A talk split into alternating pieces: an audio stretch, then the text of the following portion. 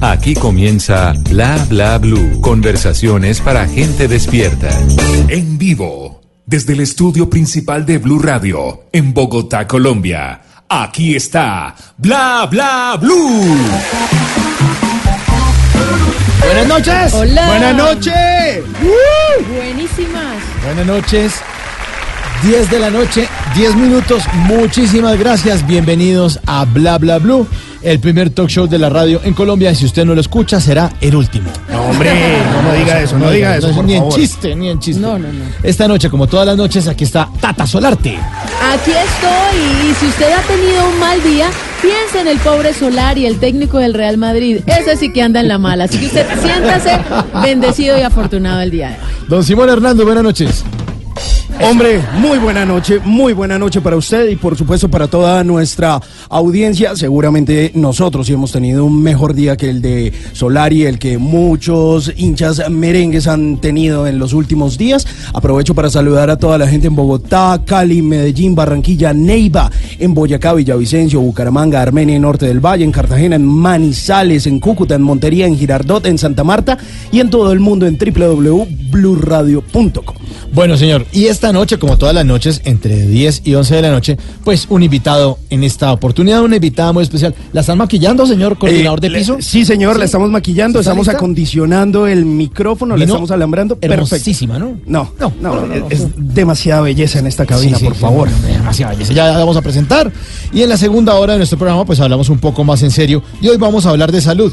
Vamos a entender por qué y para qué nos enfermamos con Gabriel Robar, que es especialista en dinámicas de grupos en el Institute of Cultural Affairs, especialista en ecología humana del Centro de Investigación y Estudios de Dinámica Social. Más adelante le vamos a preguntar qué es todo esto. Eso te Eso se escucha muy Sí. preparado. Como traduzca. Sí, voy a pedirle a Gabriel que nos traduzca y además para que ustedes con el numeral salud bla bla bla pues hagan preguntas que tienen que ver con medicina y con enfermedades, porque él tiene un libro que se llama Hablando con mi cuerpo, ¿por qué y para qué me enfermo? Resulta que el cuerpo le está hablando a uno. Si usted le duele un... co- Eso tiene una cantidad de explicaciones que Gabriel más adelante, después de las 11 de la noche, nos va a contar. En el 316-692-5274, pues ustedes podrán comunicarse con Bla Bla Blue después de medianoche, porque vamos hasta la 1 de la mañana, como siempre, de lunes a jueves, aquí en Blue Radio. 316-692-5274, la línea de Bla Bla Blue para que ustedes llamen y digan lo que quieran. Así que estamos todos listos. En el máster está Rafa Arcila, la producción es...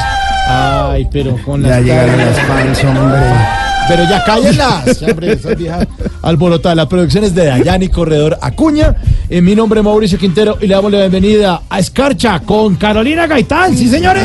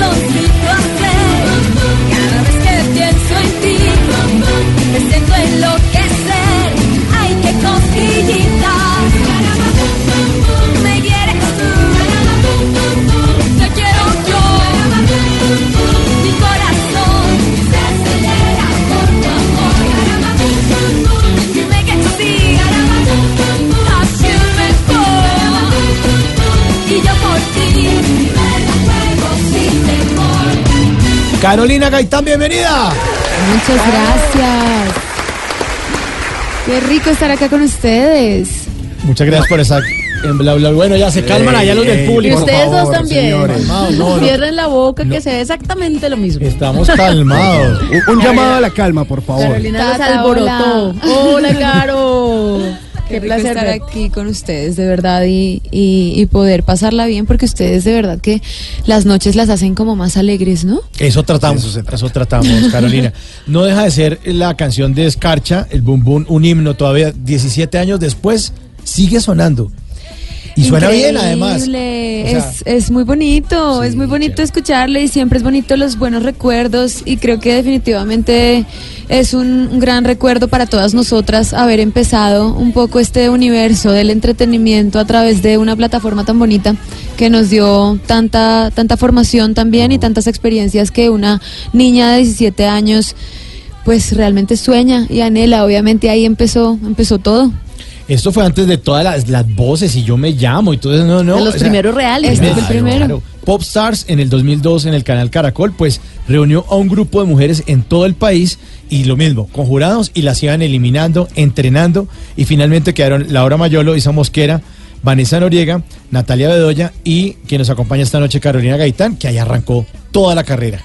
Es correcto, ahí, ahí hubo un despliegue de, de mucho trabajo y eso yo creo que es una bendición para cualquier eh, artista, para cualquier persona, quien no quiere estar trabajando constantemente en lo que, en lo que ama. Y es de tan Claro. chiquito, es que uno a veces se gradúa de la del colegio y no Sí. sabe ni qué quiere en la vida. Ay, Tata, mira que eso es real porque mm, yo conozco, de hecho, personas muy cercanas a mí que me dicen, Caro, yo hasta el sol de hoy todavía no sé qué quiero hacer en la vida. Total.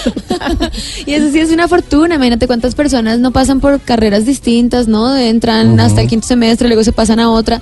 Igual no es refutable, está muy bien ir encontrando el camino en, el- en los tiempos que uno que uno lo sienta, todos somos diferentes, pero sí es una fortuna muy grande haber trabajado durante todos estos años y desarrollado tantos personajes a lo largo de mi carrera hasta hasta que llegamos a este momento que estoy que me cuento.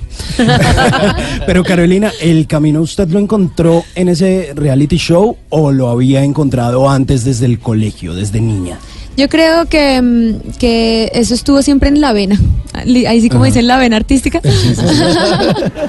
estuvo ahí siempre. em, pero sí creo también que el camino también lo fue desenvolviendo, lo fue desarrollando y las oportunidades se fueron dando a medida que, que fueron pasando los años y, y se abrieron tantas puertas. Eso me hacía ratificar que definitivamente estaba en lo correcto y que no estaba como perdida en el mundo. Usted nació en Villavicencio, pero de casualidad o vivió allá su infancia. No, realmente mis padres, mi padre es un enamorado del llano, los dos son pilotos, Sí. crecí volando, no he parado de volar. y, mm, y sí, allá nacimos tres de las de los cinco hijos que somos. Eh, un, dos nacieron en Puerto López Meta y yo nací en Villavicencio porque mi papá volaba y vuela por todo el llano. Entonces su mamá estaba embarazada, dijo, pare, pare, pare aquí. Le pidió, le pidió pista. Pare, pare, pare y parió. Pero su infancia fue en Villavicencio. Hasta los siete años, Tata. Después mi padre tenía muchas ganas de tenernos en, en un colegio en Bogotá. Ese fue como su, su aspiración, que, que estuviéramos en, en un colegio. Eh, no sé por qué tenía como la sensación de que tal vez para ese momento podía encontrar mejor educación acá, en, en la capital. Así que sí, desde los siete años, por eso tengo de pronto como acento de rola. Un poquito. La gente siempre me dice eso. Yo se, se rolizó hace mucho. Sí, pero um, después también de hacer tantos acentos, creo que es como el que se me ha quedado porque vivo acá, ¿no? Pero, mm, pero sí, tal vez el acento del llano, si uno va, se le pega un poquito. ¿Y en las izadas de bandera era la que cantaba y hacía todos los shows de canto o todavía no se le medía tanto a eso? Poco. Debo confesar que yo, si bien sí empecé clases de actuación desde muy pequeña en la Academia Charlotte, eh, el tema del canto era muy tímida.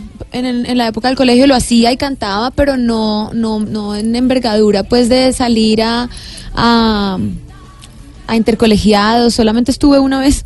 Ah, buenas noches, Villao. Sí, exacto. Y, y llega la época del, del reality, además la sensación, porque el primero que hacían en Colombia y de esa magnitud, ¿y cómo se entera? ¿Cómo llega?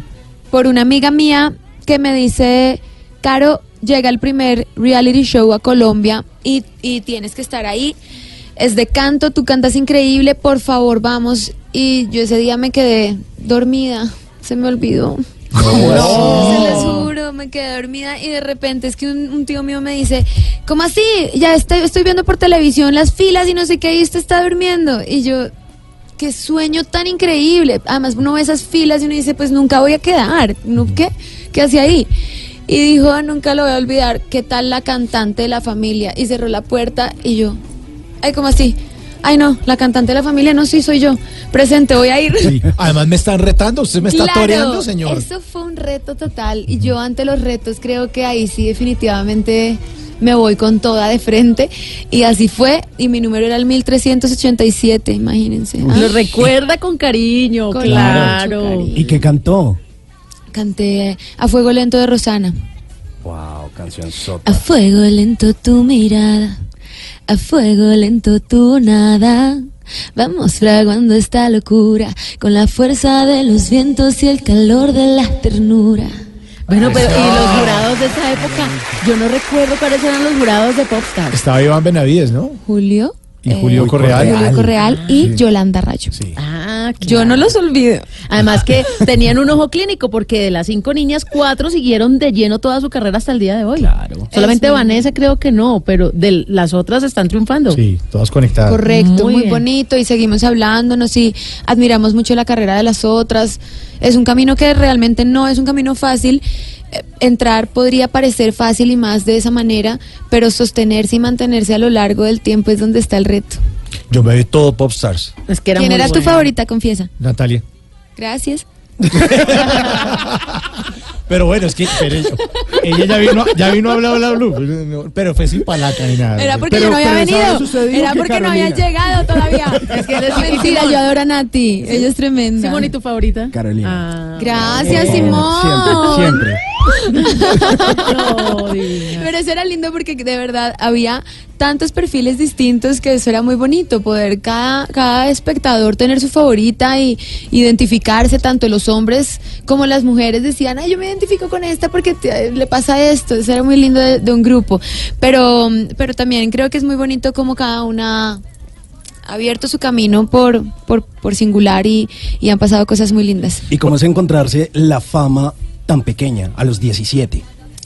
Bueno, el 7 no está tampoco tan pequeño. Pero todavía está chiquito, hombre. Estaba pequeña, yo ¿Sí? sí creo. No, Pequeñas a los claro. 7, ¿no? Pero yo veo, yo hoy día veo una niña de 17 años y me parece una ternura. Claro. Como porque recuerdo que realmente uno sí tenía como otra perspectiva muy distinta de la vida y muy naif y pensaba que todo era como muy color de rosa. Todavía lo pienso, pero, pero más bien como vino tintico, ¿no? La vida es como vino tinto. Uno se va estrellando de a poquito, le va saliendo los negritos, Hay los rosas vino tintos también. Sí, uno, yo, por ejemplo, a mis hijos les digo, disfruten el colegio, es lo máximo porque la vida se va complicando, la vida se va complicando si uno no quiera. ¿En qué momento usted ha sentido que se le ha complicado la vida, Carolina, por ejemplo? No, imagínate, ahí, ahí, yo creo que hay un, algo muy importante que aprender en esta carrera, es aprender el a recibir nos. Que te digan, no, no en todos los castings quedas, no en todas las donde aplicas, donde sueñas quedas. Eh, creo que esa parte es muy importante, no frustrarse y, y decir, ah, bueno, aquí no fue, pero entonces sigo.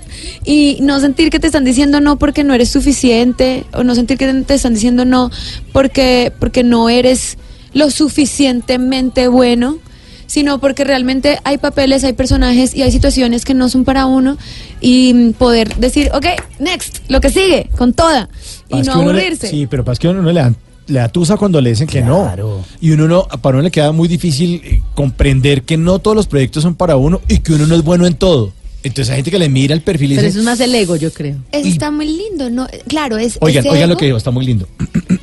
No, la situación, Mauricio. Ah, la la situación. situación. Ah, bueno, bueno. Carolina, no le haga eso, que él se pone rojito y todo. No, verdad que mi, mi preferida era Natalia, ¿verdad? Ah, Por eso yo no puedo estar diciendo que eso está muy lindo. ah. No, pero mira que esa parte que acabas de decir, Mauricio, es muy importante y es que cada quien tiene un perfil para cada cosa. Así seamos muchas actrices y todas interpretemos personajes, todas tenemos una luz distinta que, le, que es acorde a cada personaje y así siento que en la vida en general no es no ser apto para todo no está mal. Sí, no está mal. No, no es un pecado. Está bien. ¿Y en dónde le han dicho que no? Muchas veces, muchas veces, imagínate, realmente es que ya van, ¿cuánto hacíamos ahorita la cuenta? 17, 18 años. de- 17 años. 17 años de carrera. Ha habido muchas veces donde yo he hecho castings que no he quedado. Lo que pasa es que gracias a Dios me han visto siempre trabajando mucho, entonces pareciera que siempre me dijeran que sí, pero les aseguro que no. y llega un punto en el que siento que también es muy bonito empezar a desarrollar tus propios contenidos, empezar a desarrollar tus propios proyectos y empezar a producirlos también. Creo que ahí también empieza a existir cierta independencia y poder volar uno solo es muy bonito. Como lo que está ocurriendo ahorita, Carolina Gaitán, puro talento, presenta su monólogo musical Vida porque solo hay una. Sí, se me llena la, mm, la boca de felicidad de contarles esta noticia y es que estoy coproduciendo mi monólogo musical. Ayer estrenamos y es un proceso que ha tenido de verdad mucho esfuerzo, en donde también recibí nos, porque esto es literalmente agarrar la carpeta de tu idea, ¿no? Escribí un día una idea y dije, yo quiero hablar sobre lo que pasa detrás de las grandes divas de la música. ¿Por qué Nina Simón cantaba así? ¿Qué pasaba detrás de esa vida? Porque Amy Winehouse, Selena, em, Janis Joplin, la Lupe, que es el mayor referente porque esto tiene una onda cubana muy especial. ¿Por qué eran personas como tan particulares que hay detrás de estar allá arriba en ese pedestal? ¿Y por qué tienen esas voces tan arraigadas?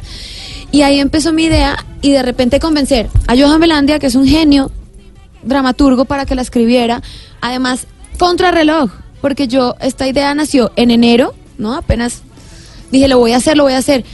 Eh, Juan David Muñoz de Moon Entertainment y luego corra a las marcas, ¿no? Entonces a, a cada marca decir, por favor, patrocíname mi idea, esto lo tengo que montar para tal día. El Teatro Nacional me copió la idea de una, me dijeron, Caro, nosotros hacemos la, el itinerario de cada año, la programación, Claro. casi que un año antes. Un año antes, sí. Como llegas, Caro, y me dices, necesito un espacio ya, y, y lo voy a hacer porque me voy el 16 de abril a Los Ángeles. Y yo, por favor, Nico, a Nicolás Montero, please, hagámoslo. Empecé a, a lograr que me copiaran, que me copiaran. Hubo marcas que me dijeron que no. De repente, Visa me dice, ay, divina tu idea, lo vamos a hacer. Y se montaron en este bus y es un hecho y ya ayer estrenamos. Y yo decía, no quiero que me digan si el teatro está lleno, no me vayan a decir. Porque de pronto me dicen no y yo salgo ya chantada. Entonces dije, no, no, no. ¿Y qué cuando tal ese salgo, debut? Imagínate, yo entro, les, les cuento la primera parte, pues yo entro de espaldas, tran, y me pongo de espaldas, empieza, empieza el, el monólogo con una canción. Y cuando me volteo y veo ese teatro lleno, yo no podía creerlo y es una sensación muy bonita, un público muy conectado, muchas risas. El, el monólogo es un drama cómico, pero nunca me esperé que se rieran tanto. Desde el minuto uno eran ¡guau! muertos de la risa, creo que es esta delicia. O sea, Entonces, hay canto, la parte emotiva también. también. Y hay mucho bolero, mucho bolero y son cubano. Hay canciones que están súper arriba, está Fever, está Son de la Loma, está Yo Viviré. eh, y, y hay momentos también de en que el, el- el dramaturgo hizo momentos súper, súper, súper dramáticos que al segundo se rompen con una risotada porque pasa algo que literalmente no puedes pararte de reír. La que cuenta la historia es una cubana pero vamos a encontrar seis personajes distintos que interpreto a lo largo del monólogo con diferentes acentos. Entonces hay una española, hay un mexicano, hay mm, dos paisas, hay una viejita. Es, es muy rico, la verdad me lo estoy gozando mucho. Pero es como si fuera un documental en vivo, porque si vamos a ver qué hay detrás de las grandes artistas. Sí, hay cuento, hay historia. Es, una cosa Sí. potente. Claro, y sobre investigación, todo que- total, siento que hay, hay una cosa que también a mí me inquietaba mucho y es poderle contar a la gente de pronto qué hay detrás del universo del entretenimiento, sus verdades y mentiras. ¿Qué pasa cuando una niña muy joven, además porque ahorita que hablábamos de las audiciones, esta historia tiene una audición, esta niña es una niña joven de las montañas de Colombia, se presenta a una audición y le dicen, no, usted no es escogida. ¿Por qué? Pregunta, pues ella pregunta, porque usted tiene una vida muy normal porque usted tiene unos padres normales, porque usted tiene un nombre aburrido. Si usted quiere convertirse en una gran estrella de la música, usted tiene que morir y volver a nacer desde otra. Nacer en la tierra de donde son los cantantes, ahí entra Son de la Ah. Loma, con conflictos como las grandes divas. Y ahí ella, por ser muy joven tal vez, acepta y es donde vamos a entender por qué se convierte en esta mujer cubana con todas estas historias. Está, mejor dicho, ya queda uno con todas las ganas del mundo. De Sí, verdad. ¿Quieren ir? Es, es, eh, va- se va a presentar todos los lunes, los lunes a las ocho y media de la noche, en el Teatro Nacional Fanny Mickey hasta el 15 de abril. Tenemos ir. Por favor, que están más que invitados. Yo estoy segura que van a gozar muchísimo. Bueno, estamos con Carolina Gaitán, 10 de la noche, 29 minutos, aquí en Bla Bla Blue.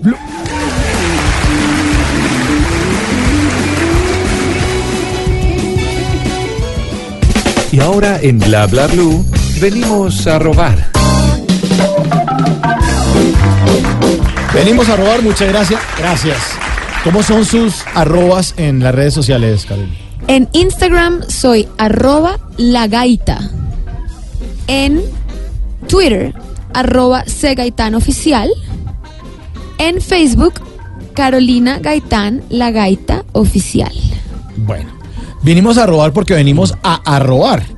Arroba clona Sep Girl escribió este diálogo en su cuenta de Twitter. Dice, ¿qué es tu esposa en tu vida? Ella es mi vehículo, mi motor, mi camino. ¿Y por qué tiene moza? Ah, por el pico y placa. Ay, no. Oiga, no, pero eso está Qué muy mal. mal. Muy mal. Eso está muy Venimos a robar porque venimos a robar. Arroba guion al piso Wen D. Ella pone en su cuenta de Twitter lo siguiente. Dice, anoche le marqué a mi ex y me contestó su nueva novia.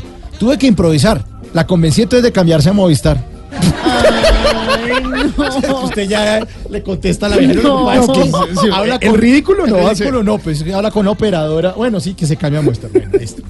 Vinimos a robar porque venimos a robar. Arroba Don Borgi posteó una frase en su cuenta de Instagram de un educador y político guatemalteco que dice, la verdad no me importa si te caigo mal, yo me caigo mal a veces. Es más, cuando quieras salimos a tomar algo y hablamos mal de mí. No. Y este último, arroba, venimos a robar, arroba Simón el Arriero, escribió en su cuenta de Twitter, se llama Simón el Otro, Arriero. otro Simón, no soy yo. No es usted. Arroba Simone Arriero escribió en su cuenta de Twitter. Me llena de rabia la gente que cree que porque soy de pueblo vivo en un monte. Ah, me provoca es tirarles una yuca. venimos a robar porque venimos a robar.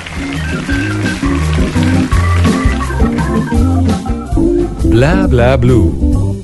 Conversaciones para gente despierta. Aunque me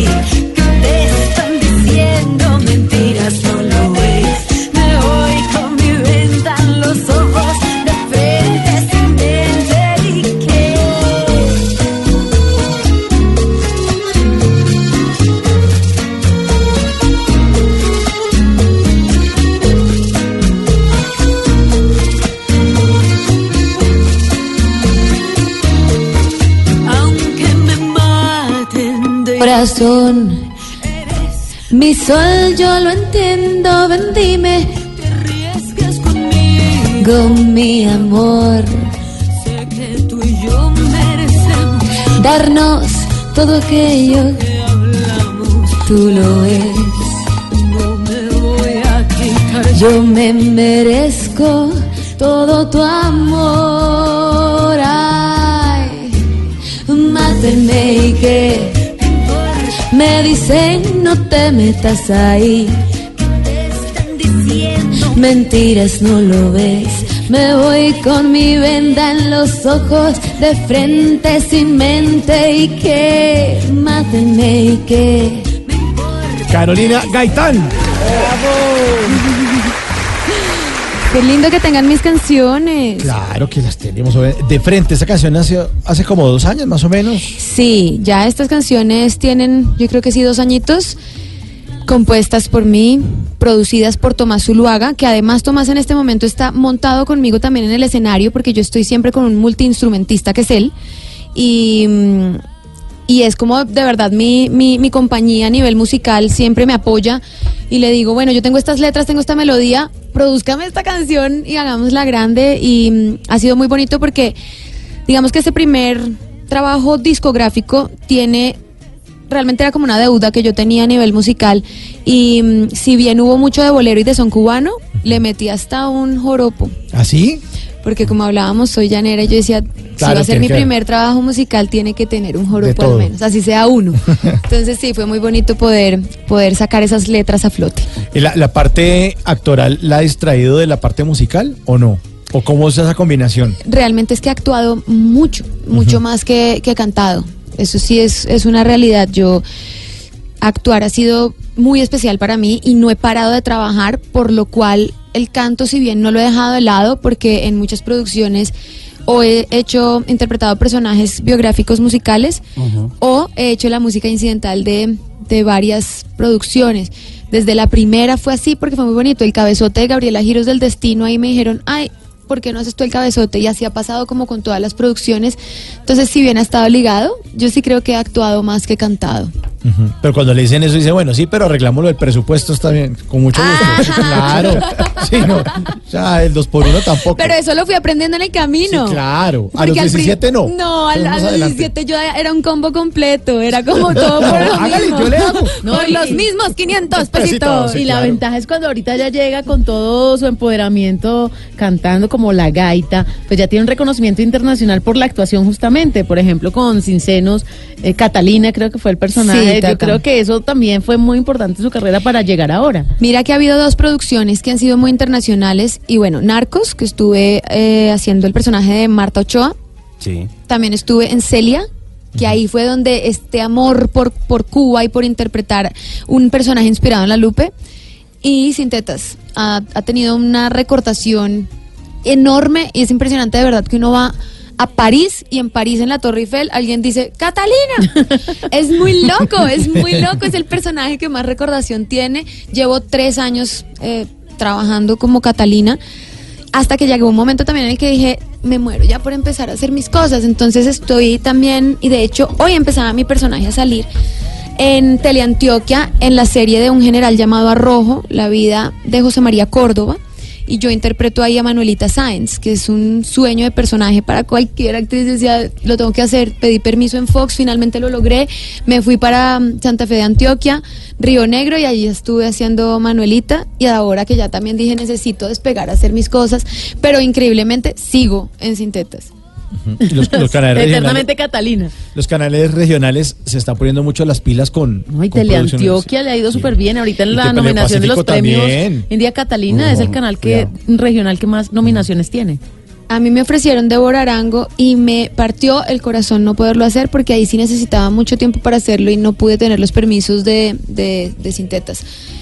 Pero imagínate, mira todo lo que pasa tan bonito porque son contenidos muy importantes y siento que son los canales regionales los que están logrando desarrollar contenidos mucho más, siento que son como más pedagógicos también y tienen como una responsabilidad social y pública muy bonita y se están haciendo además en una alta calidad. Sí. No es como que se estén haciendo... Ah, por hacerlas. No, para nada. No, son, son muy, muy bien hechas. Hay un, hay un programa que se llama eh, Palabras, bre- un- uno que es en Telepacífico, que lo hace Antonio García, un tipo que es escritor y va y habla de las negritudes. No, es una maravilla. Qué belleza. Qué belleza, sí, pero, pero, pero poder- en- en- ah, también, Teleantioquia también, muy buenos.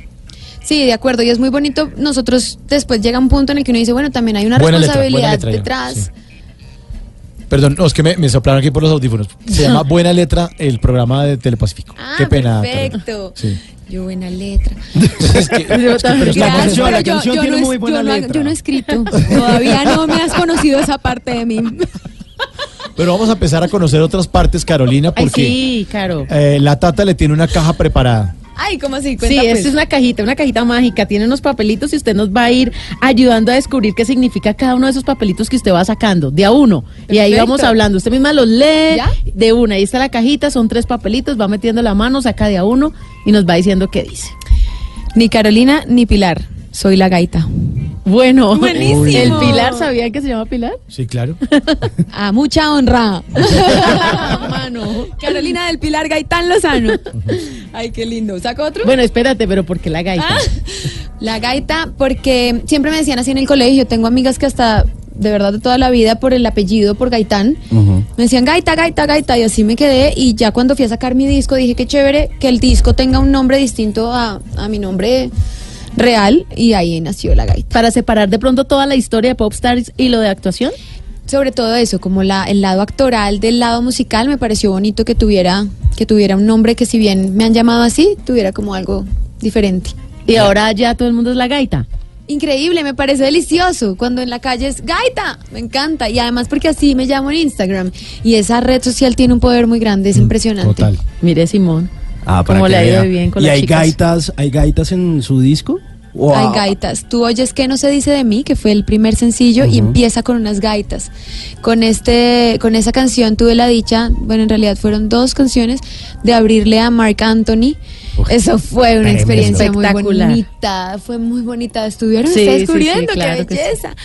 Em, y sí, sí, sí, empieza con unas gaitas, entonces cuando le abrí a Mark y también en el video, realmente me llevo al gaitero a que empiece con sus gaitas siempre la canción. Ya, Y es lindo porque son gaitas en una salsa, que eso sí es bien Novedoso. Es bien curioso. novedoso, exacto. ¿No, no le cree a Carolina?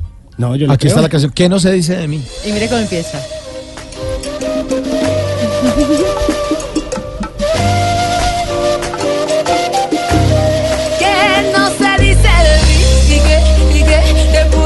El que me conoce sabe, ay, cómo es el maní.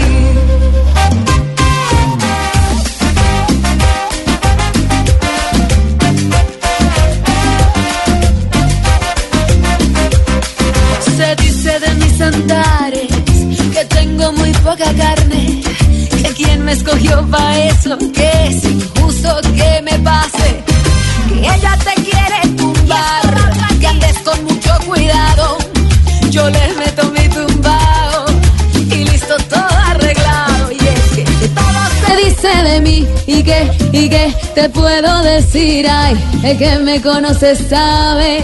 Ay, cómo es el maní, es que de todo se dice de mí y que, y que te puedo yo decir, ay, el que me conoce sabe lo que es verdad y lo que no. ¡Eso! Ahí le tengo. ¿Qué no se dice de mí? De Carolina Gaitán. ¿Le gustan las gaitas, señor? Pero por favor. Pero por favor. Se le tenían, se le tenían. Simón. Y es solo el primer papelito, esto promete. Ay, a ver, Siguiente claro. una. papelito. Oye, esto está muy chévere. A ver, ¿qué dice el siguiente papelito? Hermanitas Calle Tom Z. Ay, sí. Ay, me encanta. Porque, Tata, porque ese, ese papel también fue muy determinante en su carrera. Y ahí, claro, ya entiendo por qué esta alianza. Yo amé Hermanitas Calle, me lo gocé. Y mira que en la obra, por eso también hay dos personajes paisas. Porque fue tan rico de desarrollar tantas risas. Es que era ir a grabar y era morirse de la risa todo Pasarla bueno. Y es que, no, es que era este país así arraigado, pues de las hermanitas calle, que era una cosa. No, no, no, no, no. Y estar con Yuri Vargas, de verdad fue, con Patricia Tamayo, fue una experiencia muy linda. Ahí conocí a Tom Z. ¿Y quién es Tom Z para los que de pronto no saben y por qué es tan importante hoy en día su carrera? Qué belleza. Mira, me encanta hablar de Tom porque Tomás Zuluaga es Tom Z. Y él estaba haciendo la música en Hermanitas Calle. De hecho, era asistente del director musical. Y ahí descubrí que era multiinstrumentista. Este niño llegaba y tocaba la trompeta, pero después llegaba y tocaba el acordeón, después llegaba y yo, pero este, este pelado, ¿qué? ¿Cómo así? Y entonces empezamos a hablar de música y le dije, hagamos algo, hagamos algo, hagamos algo. Y es que ya a este punto, todo lo que tenga música, yo me voy con Tommy porque es una persona fantástica, es un gran músico. Y además, como pocos que de verdad le copian a uno en todo y digan, vamos, Caro, con toda. Está montado en el escenario, hoy día en el escenario del Teatro Nacional. Es un sol de persona y es un gran músico que me apoya en todo lo musical. Pues le tengo a Simón algo para que se quite esa barba. ¿Qué? La cuchilla. Sí, sí, aquí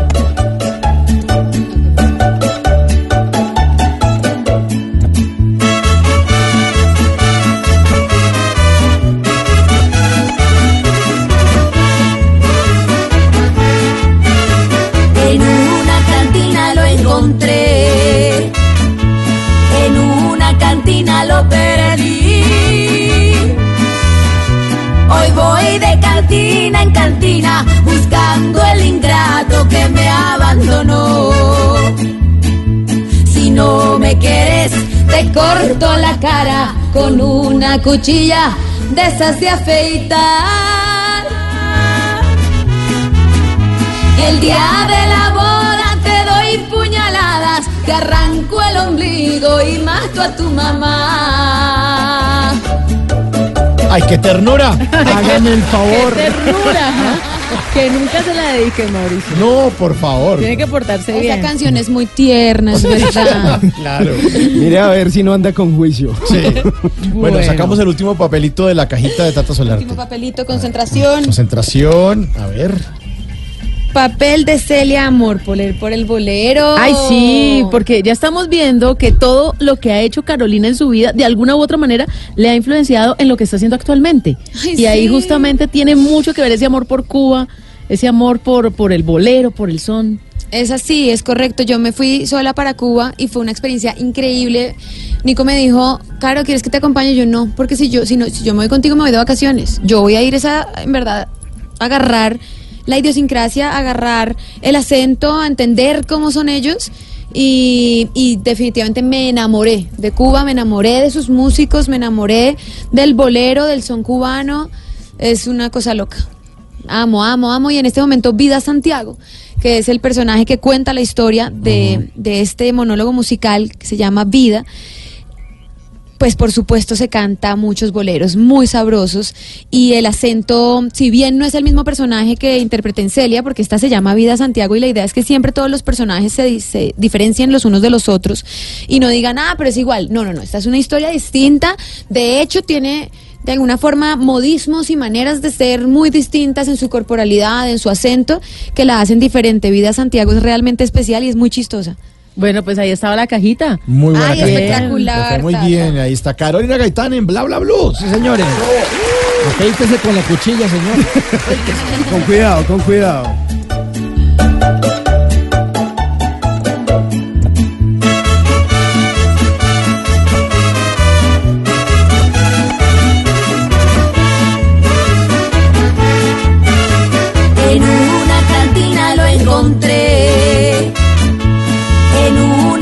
Lo perdí. Hoy voy de cantina en cantina buscando el ingrato que me abandonó. Si no me quieres, te corto la cara con una cuchilla de esas de afeitar. El día de ombligo y mato a tu mamá. Bla bla blue. Conversaciones para gente despierta.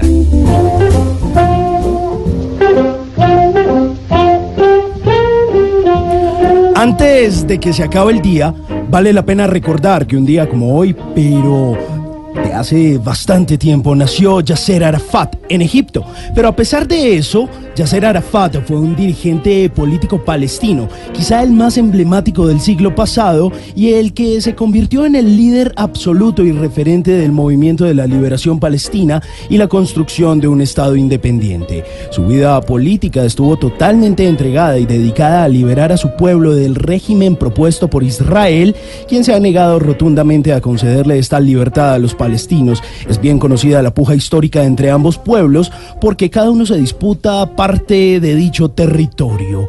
Uno de los puntos del acuerdo de Oslo entre Arafat y el primer ministro israelí Isaac Rabin fue la creación de la Autoridad Nacional Palestina que asumiría a Yasser Arafat y que tendría poder y competencia en, manera, en materia educativa, cultural, social, sanitaria y en las regiones de la Franja de Gaza y Cisjordania. Antes de que se acabe el día, recuerde que como dice la canción, no importa dónde se nace ni dónde se muere, sino dónde se lucha. Así que haga lo posible para que lo recuerden por su legado y no por sus embarradas.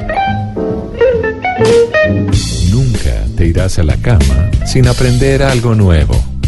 Bla bla blue.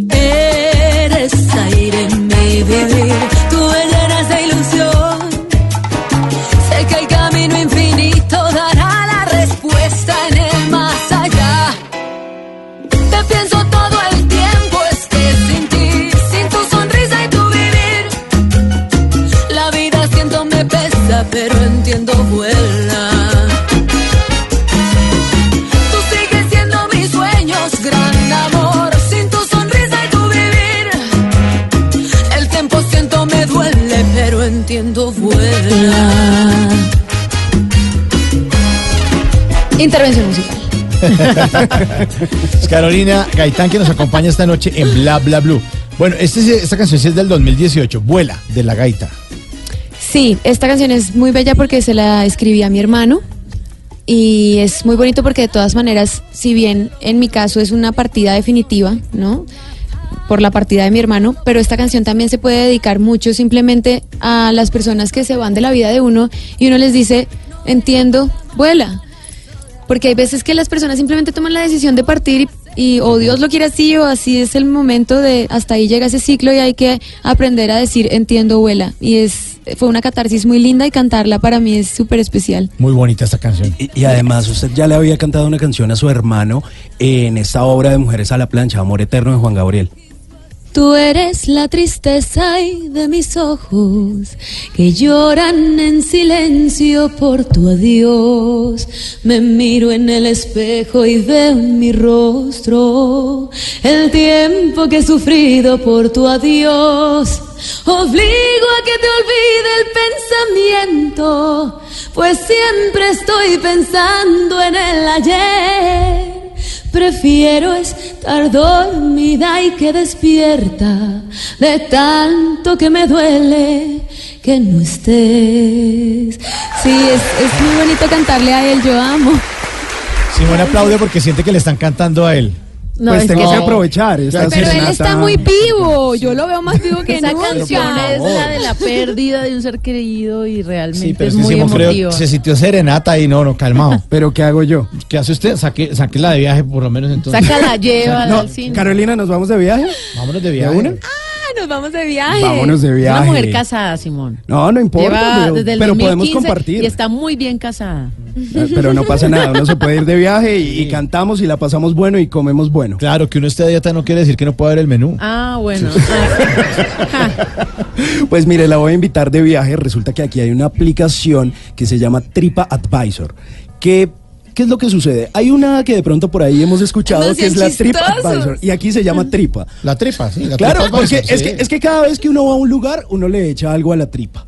Pero claro. ¿Listo? Entonces la voy a invitar de viaje a tres lugares distintos y usted me tiene que decir, vea Simón, usted no se puede ir de ese lugar sin haberse comido esto o haber visitado tal lugar. ¿De una? Espectacular. Listo, cogemos el primer avión a ver a dónde nos lleva.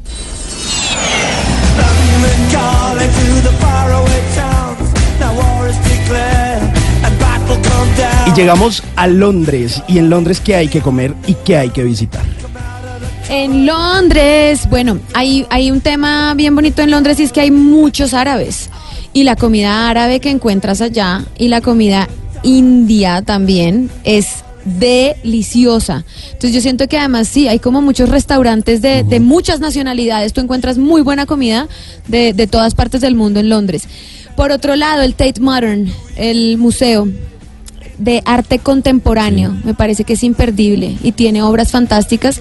Allá de hecho expuso Doris Salcedo, que es nuestra gran Sí, sí, sí, sí. artista de arte contemporáneo colombiano y tuvo la fortuna, pues porque es grandísima, de exponer en el Tate Modern. Esas dos serían como mis Y una, y una grabadita ahí en los estudios de Abbey Road. Oye, claro. Ay, me encanta, eso fue muy lindo, fue un gran momento inolvidable poder estar en Abbey Road Studios y allá es que de verdad grabaron Amy Winehouse, allá grabó también Adele, entonces estar en ese lugar y grabar mi voz fue muy bonito y junto a Hugh Jackman para The Greatest Showman, esa película que, que bueno, que fue tan bella y que además esa canción This Is Me estuvo, no solamente se ganó un eh, Globo de Oro, sino que también estuvo nominada al Oscar. Entonces fue muy bonito como estar en, en, esa, en esos escenarios. Ese templo. Mm, muy bonito. Bueno, cogemos un segundo avión a ver a dónde nos lleva y qué nos recomienda.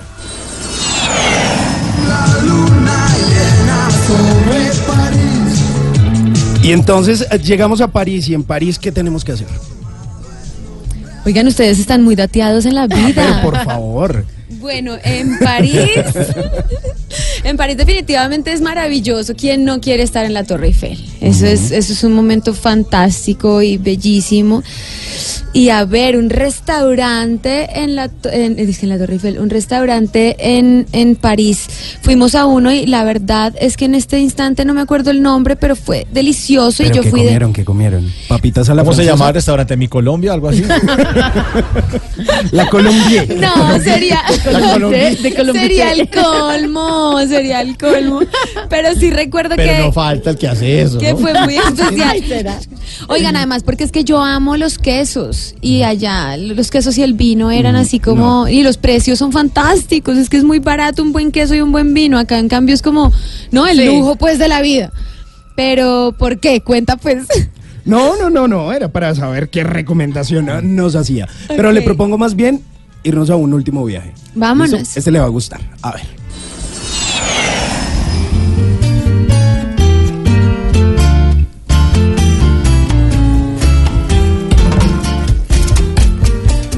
Por si acaso no regreso de la guarachera de Cuba, Celia Cruz, y que hay que hacer en la isla, que hay que comer, Uf, bueno. que hay que vivir. El platanito frito es muy sabroso. Un ropa vieja, ¿por qué no? No hay nada más rico en, en La Habana que dejar de lado un poco la sensación de turista. Entonces, como yo iba a hacerme pasar por una cubana, si bien allá también hay blancos, no crean. Yo soy muy blanquita y lo que sea, pero lo logré. Entonces, cuando tú dejas de pagar en CUC, ¿no? Que es la moneda Sí. que de alguna manera nosotros somos los que tenemos que pagar en esa moneda y eso es casi que equivalente a un dólar. Entonces, realmente se vuelve un viaje costoso.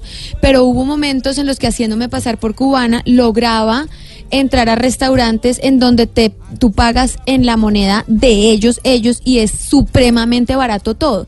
Entonces realmente pude comer la comida de ellos en un lugar de ellos sin que fuera para un turista. Por otro lado, ir al Tropicana. Yo creo que es muy importante ir a ver. clásico. Pero, Sí. pero era Puerto Rico, ¿no? Dijiste Isla del Encanto. No, no, no. Dije Ah. guarachera de Cuba, Cuba. Sí, Sí. escuché La del Encanto. Regalar una, una brújula de todas maneras a Tata. Igual es medianamente no, no. Por si acaso. Voy a oír la grabación.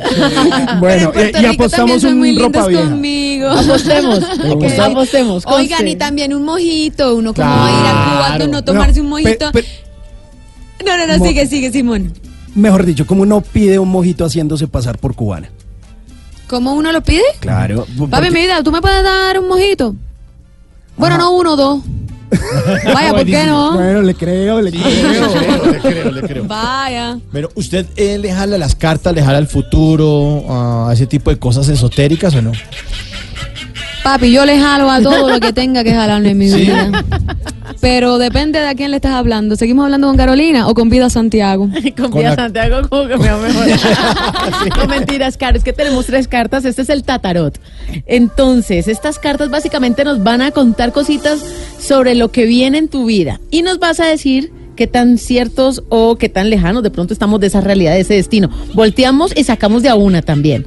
Y me vas a ir diciendo cuál cartica te sale. Así de fácil. La primera. Vamos con la primera. La rueda de la fortuna. Proyectos exitosos en el teatro. Entonces ya sabemos que hasta abril vamos con esta obra, que estamos todos Sí. invitados desde los lunes, ¿no? Es- está clarísimo. Esta obra está seis lunes en el Teatro Fanny Mickey de la calle 71 a las ocho y media de la noche. Vida, porque solo hay una. No descarto.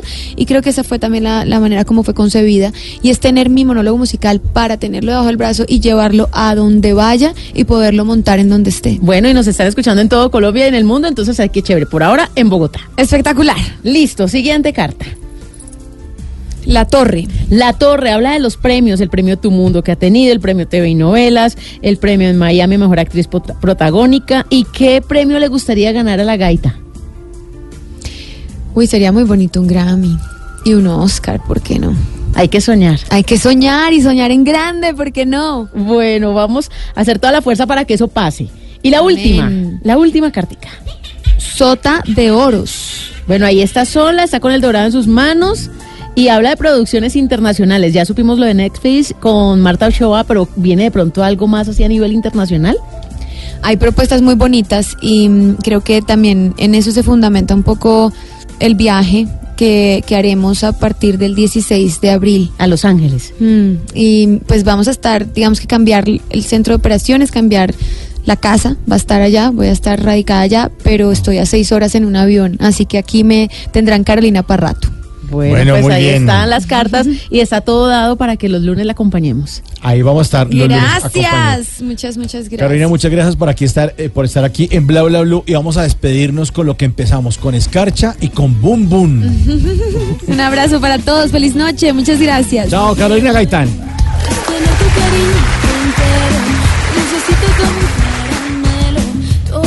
Para mí. Ay, ay, ay, ay. Que me quieras como yo te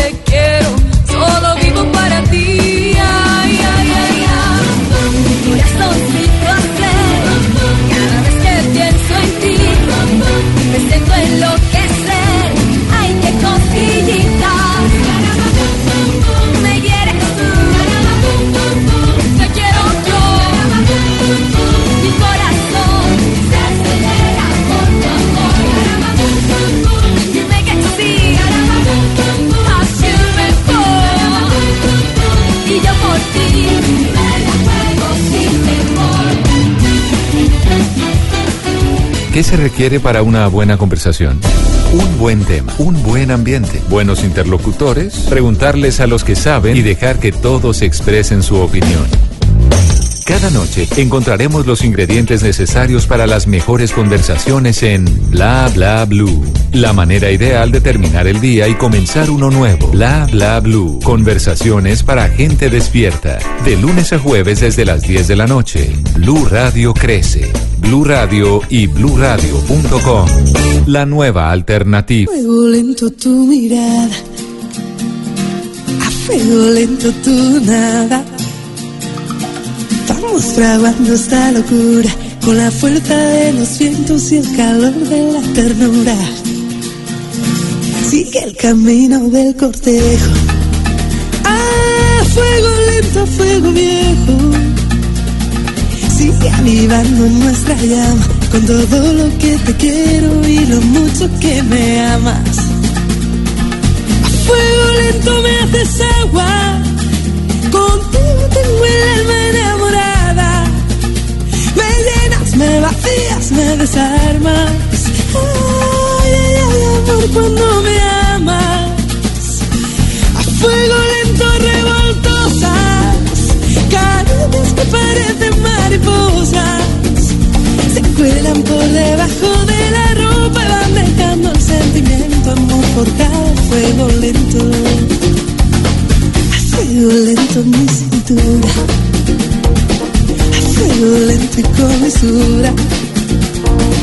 Vamos tramando este alboroto con la danza de los mares y el sabor del poco a poco. Sigo el camino del cortejo. Ah, fuego lento, fuego añejo. Sigo avivando nuestra llama. Tantos días como sueños, tantos sueños que no acaban. Fuego lento me haces agua. Contigo tengo el alma enamorada. Me llenas, me vacías, me desarmas.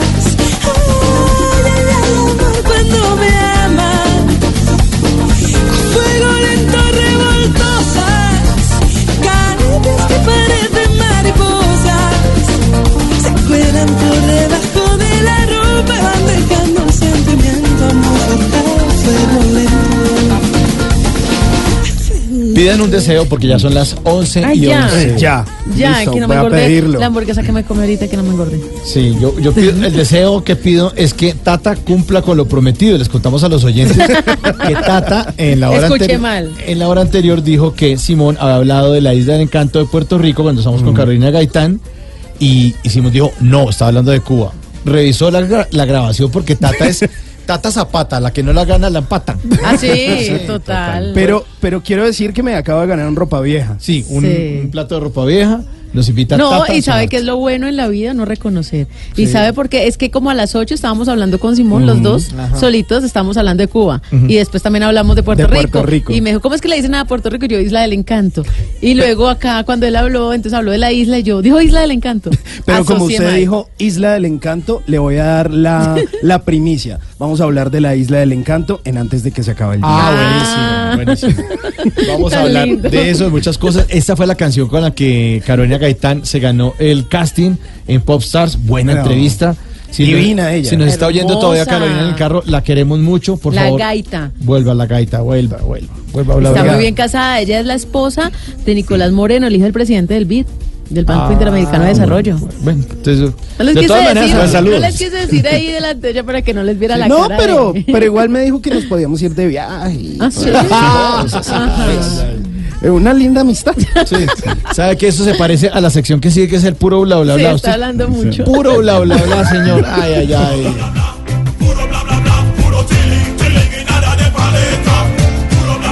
Durante el día, noticias que parecen puro bla bla bla. Por ejemplo, hoy conmemoran el sexto aniversario de la muerte de Hugo Chávez, quien se tomó el poder desde 1999. O sea, el oficialismo conmemora el sexto aniversario de la muerte de Chávez y la oposición los 20 años de la muerte de Venezuela. Sí.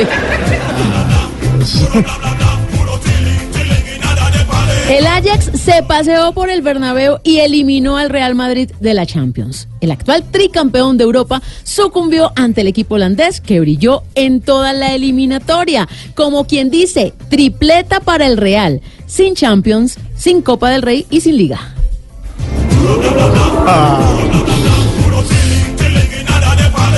Duro.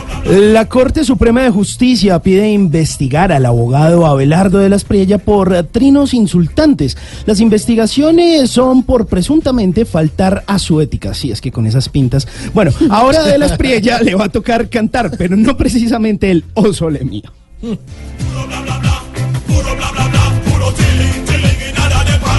La novia del reggaetonero Kevin Roldán se retracta de sus graves denuncias de abuso sexual y violencia intrafamiliar. Ella dijo, comillas, lo denuncié por una susceptibilidad hormonal. No. O sea, ¿qué- qué tal? Me- me- Mejor dicho, cuando le dé la menopausia lo van a demandar por homicidio.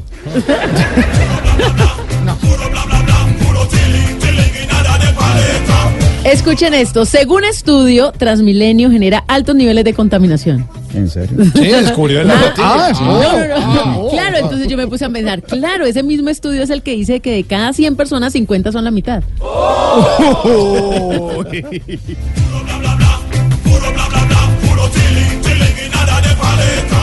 El presidente de Venezuela, Nicolás Maduro, convocó a sus partidarios a una marcha antiimperialista el próximo sábado, cuando el opositor Juan Guaidó, eh, presidente interino de Venezuela, pues va a liderar nuevas movilizaciones para presionar la salida de Maduro del poder. Maduro, ¿por qué no aprovechas de una vez y tú te marchas también?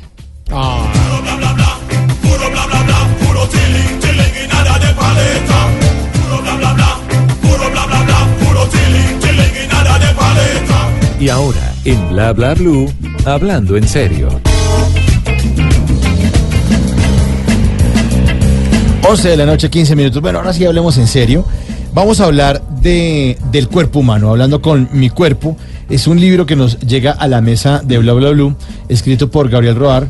eh, y el libro se pregunta, ¿por qué y para qué me enfermo? Gabriel Roar es especialista en dinámicas de grupos en el Institute of Cultural Affairs y especialista en ecología humana en el Centro de Investigación y Estudios de la Dinámica Social. Gabriel, buenas noches, muchas gracias Buenas por estar noches, aquí en gracias a Bla ustedes, por favor. Qué pena mi pronunciación. Explíqueme qué fue lo que acabo de decir, por favor. El Instituto de Asuntos Culturales, que es un organismo que depende de Naciones Unidas, ahí, digamos, después de estudiar dinámica de grupo o durante, empecé a estudiar bioenergética. Y de ahí sale la especialización en biodecodificación, de la que tengo solo 24 años. Ah, no más. No más. Bueno, un paseíto. este, ¿Y qué es biodecodificación? Es el lado emocional de las enfermedades. Es qué significa emocionalmente y relacionalmente cada enfermedad. O sea, cuando uno tiene un lío en la cabeza, eso se le puede convertir en una enfermedad. en la cabeza y en el corazón, porque el- nosotros tendemos a disociar. No, es que somos solo seres mentales. O hay gente que dice, no, nosotros somos seres espirituales, no somos bombillos, no soy solo energía. Sí, yo soy espíritu, mente, cuerpo y emoción. Si yo me disocio en alguna de ellas, si yo trato de separarlas, voy a tener alguna patología que me diga, cuidado, aquí no estoy funcionando. O sea que, según lo que usted está diciendo, en la medida que vamos sintiendo que el cuerpo se manifiesta en diferentes formas, nos da fiebre, nos da gripa, nos duele en algún lado, sentimos pesadez, llenura, algo, es porque más allá de eso hay algo emocional. Siempre. Por ejemplo, migraña. Eh, Migraña, que la, migraña... La, migraña, que es así lo- una de las cosas más comunes. ¿Qué me dice? Tengo toda la energía en la cabeza, tengo toda la energía en la frente, pienso, pienso, pienso, es como una recargar y recalentar mis ideas y no ejecuto. ¿Cómo se quitan las migrañas? Ejecutando. Si yo aparto las dudas, si yo dejo de cuestionarme, si yo dejo pensar, es que ser bueno, es que ser malo, y lo haré bien, y me querrá, no me querrá, desojo la margarita, no la desojo, ¿qué hago? Dejo toda esa tontería y digo, "Ma, me lanzo. ¿Qué es lo peor que puede pasar? Que me digan que no, que me equivoque pero luego rectifico. Pero si yo pierdo el miedo a todo lo que pasa en mi cabeza y me encuentro con la realidad y ejecuto, migraña, dolor de cabeza, jaqueca, todo eso desaparece. Bueno, ya hizo la consulta Tata, pero queremos que nuestros oyentes con el numeral salud bla bla bla pregunten lo que quiera. Aquí está Gabriel Roar dispuesto a responder. Numeral salud bla bla Bla, bla, bla. Y ahí estaremos leyendo los comentarios de ustedes o las preguntas, porque hay muchas preguntas, porque hay muchas partes del cuerpo. Eso es la cabeza, pero hablemos ahora eh, de por qué y para qué nos enfermamos, Gabriel. A ver, el, el punto de partida es, eh, mucha gente se suele preguntar el por qué, y yo agarro la frase de Fritz Perls que dice los por qué son porquería. Si yo justifico el por qué me enfermo, ya encontré una razón para seguir enfermándome. Pues, ¿Para qué? Entonces yo voy al para qué. Toda enfermedad esconde algo que se llama una ganancia ulterior, es decir, tiene un beneficio, que no siempre es tan evidente. Mucha gente dice, no, es que yo me enfermo para que mi esposa me haga una sopita de pollo caliente al llegar a la casa. Pero no, yo no, primero... uno no dice eso. Uno Bueno, no quiere no. estar enfermo. Te lo voy a, ahora te vamos a un par de casos en los que sí. Pero ¿qué pasa? Yo me enfermo primero para llamar mi atención, ¿sí? La enfermedad es disruptiva. Entonces yo necesito llamarme la atención y decirme, ojo, yo te dije que esto estaba pasando, no me hiciste cuenta, y yo voy subiendo el volumen. ¿Y Se llama la atención a uno mismo. A uno mismo. Ah. Para, para reconocer, cuando aprendemos a leer el cuerpo, qué es lo que está pasando y qué es lo disfuncional y en qué relación.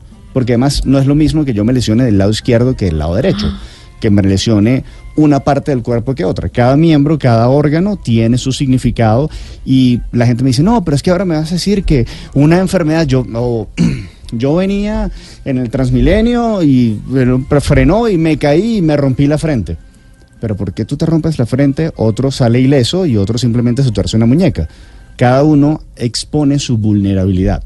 Para hacerlo rápido, lado izquierdo, lado del corazón. ¿Sí? En la medicina tradicional china te dirían, ah, representa lo femenino. Eso en mis estudios no siempre se sostiene. Lado izquierdo, lado del corazón, relaciones consanguíneas. Entonces yo tengo representado mi relación con mis familiares cercanos, abuelos, padres, hermanos, hijos. Tíos, primos, todo esto, si mi relación es cercana, me afectan, ya sea aportándome una destreza o enfermándome. Lado derecho, lado social. Entonces, depende de la edad, vamos a estar hablando de colegio, trabajo, Relación de pareja. relación de pareja, exactamente. Entonces, no, es que yo hago una familia con mi pareja. Sí, pero es una relación que viene de lo social, viene de este grupo de afuera. Yo quiero confesar una cosa al aire. Yo estaba en una estuve alguna vez en una relación que, donde no estaba tan contento y me enfermaba la garganta siempre. Claro, porque Que salí de eso y nunca ese, más. ese enfermarse la garganta tiene dos lecturas. Nunca más. Una, me estoy tragando todas estas cosas que no me gustan y no termino de agarrar el valor para decir, ¿no? Y por eso la, ronquera o la disfonía, ¿no? Yo tuve un caso de un paciente que vino la novia y le dijo, mi amor, tenemos que hablar. Ay, entonces uno tiene que responder, entonces, sí, claro que sí, no, tenemos que hablar. Sí, claro, claro. Por supuesto que tenemos que hablar. Tenemos que hablar. Entonces, él, siendo adulto, le dio paperas. Casualmente, en paralelo, su socio le dijo, venga, es diciembre, deje la rumba y venga a trabajar. Entonces, ¿qué pasa? La enfermedad es una excusa noble. La enfermedad me sirve para decirle al otro, esto no lo hago por mí, esto lo hago por ti. Entonces, evidentemente, él le dijo a la novia, mi amor, no podemos, o sea, hablaremos por teléfono, no nos podemos ver, tengo paperas. Sí, tengo una eruptiva contagiosa, entonces no te puedo ver. Socio, no puedo ir al trabajo, o sea, usted entiende. No puedo ir al trabajo a contagiar a todos los clientes del restaurante, no puedo. Entonces pasó divino su diciembre en casa viendo televisión tranquilo, porque la enfermedad era una cosa noble. Le sirvió para hacer el luto porque evidentemente en enero, cuando se encontró con su pareja, ya sin, sin la enfermedad, ¿qué se ocurrió? Mi amor, terminamos, se acabó la relación con el novio, con su novia y con su socio.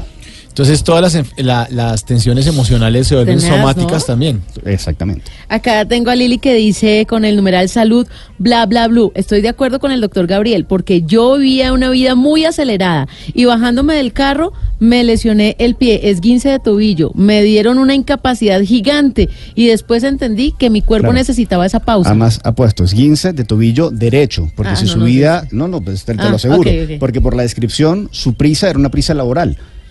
Entonces, ¿qué es el tobillo? Lo que me contacta con poner los pies en la tierra y con poder seguir avanzando emocionalmente en esa dirección. Entonces, ¿qué, es- qué se lesiona a ella? Es decirle, ya, pon un poco o pausa. sea, si uno no le Sí. pone pausas a la vida, la vida se encarga de ponerle las pausas a uno.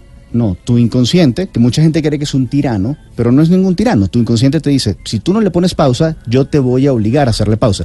Lo más típico, ¿por qué da gripa? ¿Por qué la gripa es tan común? Por dos razones. Una, porque me sirve para enmascarar un luto, ¿sí? No, es que los hombres no lloran, entonces yo perdí una Tengo relación y salí de una relación que es muy importante para mí. Y entonces uno moquea, pero, Pero porque yo- es que tiene gripa. Claro, pero es que yo quería no era quiero, llorar. yo Claro. no quiero que venga todo el mundo a fastidiarme, que, ay, pues es que los hombres no lloran, sea fuerte. No, yo lloro tranquilo en la calle, me limpio mis lágrimas, me limpio mis mocos y que me dicen, no, es que tengo gripa. Ah, listo, tiene gripa, ya no pregunto más. Pero si yo digo, no, es que acabo de terminar de una relación, es que era importante, venga, no, pero hombre ese, póngase bien. No, Sí. o sea, pero Sea macho, te- papito. Tenga, yo tengo todo el derecho como hombre de llorar también mis penas. Y si no, ¿cuál es la otra razón de la gripa? ¿Y por qué ¿Cuál? no? El cansancio. Ok. Yo estoy muy, muy, muy cansado. Eso es- aparte, mucha gente le da gripa. Sí, trabajó como un burro de lunes a viernes. Y el sábado a ir de viaje porque entonces el domingo y tiene una super mega viaje y él despierta con gripa. Dices, no, justo ahora en vacaciones. Y el cuerpo le está diciendo, quédese en cama. Wow, aquí tenemos más consultas. Venga. Con el numeral salud, Salud, bla, bla, bla, blue. Dice, hola, tengo un niño de seis años que sufre estreñimiento. Él lleva ya dos años así y no sé a qué se deba emocionalmente. Según Freud, el estreñimiento en los niños es una de las, o sea, el- el- la negociación entre cuándo voy al baño y cuándo no es una de las primeras relaciones en la que el niño pasa a tomar poder con respecto a la madre. O sea, yo negocio si yo realmente, si quiero ir y no es mi mamá quien me dice cuándo yo voy a hacerlo. Pero el ir al baño, las evacuaciones suelen relacionarse con aprehensión y en otros casos con avaricia. Sí, la gente que retiene mucho y por eso el avaro, que es un tipo tan aprensivo. La cosa es que cuando uno es tan aprensivo, uno se guarda lo que sirve y lo que no sirve también. ¿Sí? ¿Qué es lo que pasa? Hacer un resumen rápido del tracto digestivo, ¿no? Yo me llevo algo a la boca, lo primero huelo, salen papilas gustativas, salivo, mastico, va en el estómago. En el estómago, digamos, ya pasó, mi boca tuvo mi primera frontera, el estómago, mi segunda frontera donde yo incorporo. ¿Sí? Yo decido qué comienzo a asimilar, pero ahora ahí lo que está pasando es todo ese contenido es muy ácido, ¿sí? Mi estómago lo que hace es sumar ácidos. Pasa al duodeno. ¿Qué hace el duodeno? Empezar a meterle líquido, porque si no me quemo. ¿Y qué hace el colon? Encargarse de absorber entonces ese líquido, rescatar líquido, rescatar los nutrientes. Pero vamos a verlo rápido. Si yo agarro cualquier alimento, supongamos carne, ¿sí? que la muelo, la- le pongo un montón de enzimas y la dejo 24 horas en la mesa, a 37 grados. ¿Qué pasa con eso? Se pudre. Se pudre, claro. ¿Y qué pasa dentro del cuerpo que estamos a 37 grados y medios? Se pudre. Entonces, si yo no evacué a mis 8 horas, mi cuerpo, que solo sabe hacer lo que está programado para hacer, empieza ya no a rescatar comida y nutrientes, sino a rescatar toxinas. ¿Qué pasa cuando yo me quedo en una Que relación son lo de que se llaman oxidantes. no solo oxidantes. O sea, ¿qué pasa si tú agarras una fruta? No, es que todos tenemos que comer fruta. Listo, agarra una fruta, tiene muchísimos azúcares. Deja los azúcares a 37 grados 24 horas. ¿Qué tiene? Alcohol. ¿Y dónde están esos alcoholes? En tu cuerpo. Pero tu cuerpo no funciona absorbiendo alcoholes. Ah, que luego los convierte a su vez en azúcares, pero esos, de eso se encarga el hígado, no el colon. Si esos alcoholes están en el colon, entonces comienzan las úlceras, comienzan todo otro montón de problemas. Pero es lo mismo que ocurre cuando tienes esta mujer maltratada, para hablar de un estereotipo, ¿no? Entonces, no, es que él me quiere y empiezas a justificar Mm. el porqué del maltrato. Es que a veces me trata bien y otras veces directamente me maltrata en cualquier la forma, psicológica o física, ¿sí? Pero ella insiste en ese pedacito que sí a veces lo trata bien O bueno, es que él es el que cura mis heridas. Sí, pero también es el que las causa. Claro. Entonces, pero tú vas a encontrar en el, digamos, en el historial, en las patologías de esa mujer que sufre estreñimiento, porque está comiendo un montón de porquerías. Y sabe el otro maltrato que me enteré hoy que existe, el maltrato ¿Cuál? de la pareja en las redes sociales. Esa foto me la baja, esa foto no Sí, la claro, sube, esa Claro, foto el ¿qué tal maltrato eso? psicológico. el psicológico, pero ya con las redes sociales. Pero como si uno fuera un animal ahí, o sea. Exacto, eso me lo baja. Yo no quiero que sea, lo vean, la vean conmigo o lo vean Sí, conmigo. claro, pero eso es- el celo siempre es, es, un- es una máscara de la inseguridad. Entonces, muy seguramente la- el estreñimiento va asociado a eso. Eh, doctor, por acá nos pregunta Andrés Cuadros. Frecuentemente estoy sufriendo de llagas en mi boca, incluso en la lengua ocasionalmente. ¿Por qué? Ok, la pregunta para él es, eh, ¿qué se está forzando a incorporar? ¿Qué, se está, qué está tratando de decir, esto sí me gusta? Y realmente no. O sea, él está enfrentado a un disgusto, a una situación que le molesta, la cual, ¿para qué nos sirve la lengua? Para degustar una parte y para comunicar la otra. Él no termina de decir, no me gusta, no lo acepto, en estas condiciones no me sirve, y sin embargo lo tiene en la punta de la lengua. Ok. Pero ahí lo que tiene es el dolor, tiene la herida. Ok. Eh, por acá nos dice Camilo Sánchez. eh, me he venido despertando frecuentemente con leves dolores de cabeza. ¿Hay alguna razón para esto? Nosotros en el sueño, si el sueño está bien programado y se hace correctamente, es decir, yo comí bien, yo preparé, o sea, no es que tenía la televisión prendida y estaba revisando redes y me acosté a dormir. Ahí me acuesto con una carga Claro. que el cuerpo tarda entre media hora y 40 minutos en botar todo ese exceso para luego sintonizarse en las frecuencias de sueño, delta o teta, ¿sí? sueño ligero o sueño profundo. Ok. Si el sueño logra estar en teta y es un sueño profundo, va a ser un sueño reparador. Si no, y yo me quedo con este remanente de pensamientos, de emociones, es que me quedo pendiente eso en el trabajo, es que tengo toda una actividad cognitiva que tiene un eco en una actividad eh, física. Entonces todo este sueño de estrés, de peleas, de confrontaciones, me generan dolores de cabeza por lo que no he resuelto y tiene un eco físico que dice, me desperté cansado, porque no Sí. me acosté para descansar y para reponerme. Pero eso sí pasa muchas Pasa veces. muchísimo se para, Claro. pero como si hubiera media maratón. No, es que la, la- alarma suena y usted siente que acaba de poner la cabeza en la almohada. Claro, No descansado. Pero pues que la cabeza nunca estuvo en la almohada. Bueno, Exacto, físicamente sí, físicamente, pero, con- pero- emocionalmente estaba en todo lo no resuelto. Y lo que siempre hemos dicho, una mala noche Claro. dura todo el día. Ah, eso sí. Es así. Vea, Sonia dice por acá, sé que soy gorda pero sigo comiendo. ¿A qué se debe esa ansiedad? A ver, es que la caridad y el amor comienzan por casa. ¿La qué, la qué? La caridad Ajá. y el amor comienzan por O casa. sea, amor propio. Claro. Entonces, ella está esperando que los demás la quieran, que los demás la reconozcan, que los demás le den una cuota de cariño que ella no se da. Entonces, ella se perpetúa en relaciones de maltrato. ¿Qué es la grasa? Es una coraza que representa, primero, un aislante térmico. ¿Por qué? Porque yo no tengo o no- consigo en mis relaciones afectivas ese calor emocional de los demás. Pero por el otro lado, evita que si alguien me golpea física o emocionalmente, si la grasita se encarga de servir de escudo. Es como un airbag, pero natural. Exactamente. bueno, el doctor, sí señor, Gabriel Roar está acompañado. llanticas. Gabriel, Gabriel. Sí, Gabriel. Gabriel, Listo. numeral salud bla bla bla para que ustedes nos sigan haciendo preguntas. Y aquí están los Rodríguez con mi enfermedad. Sí, señor. Súper.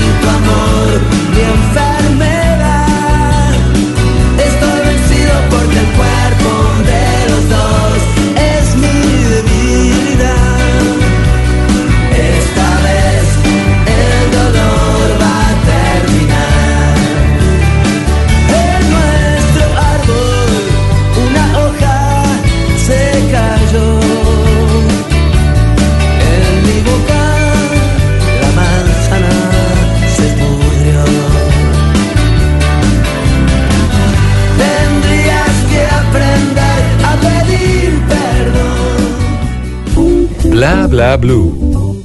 Conversaciones para gente despierta.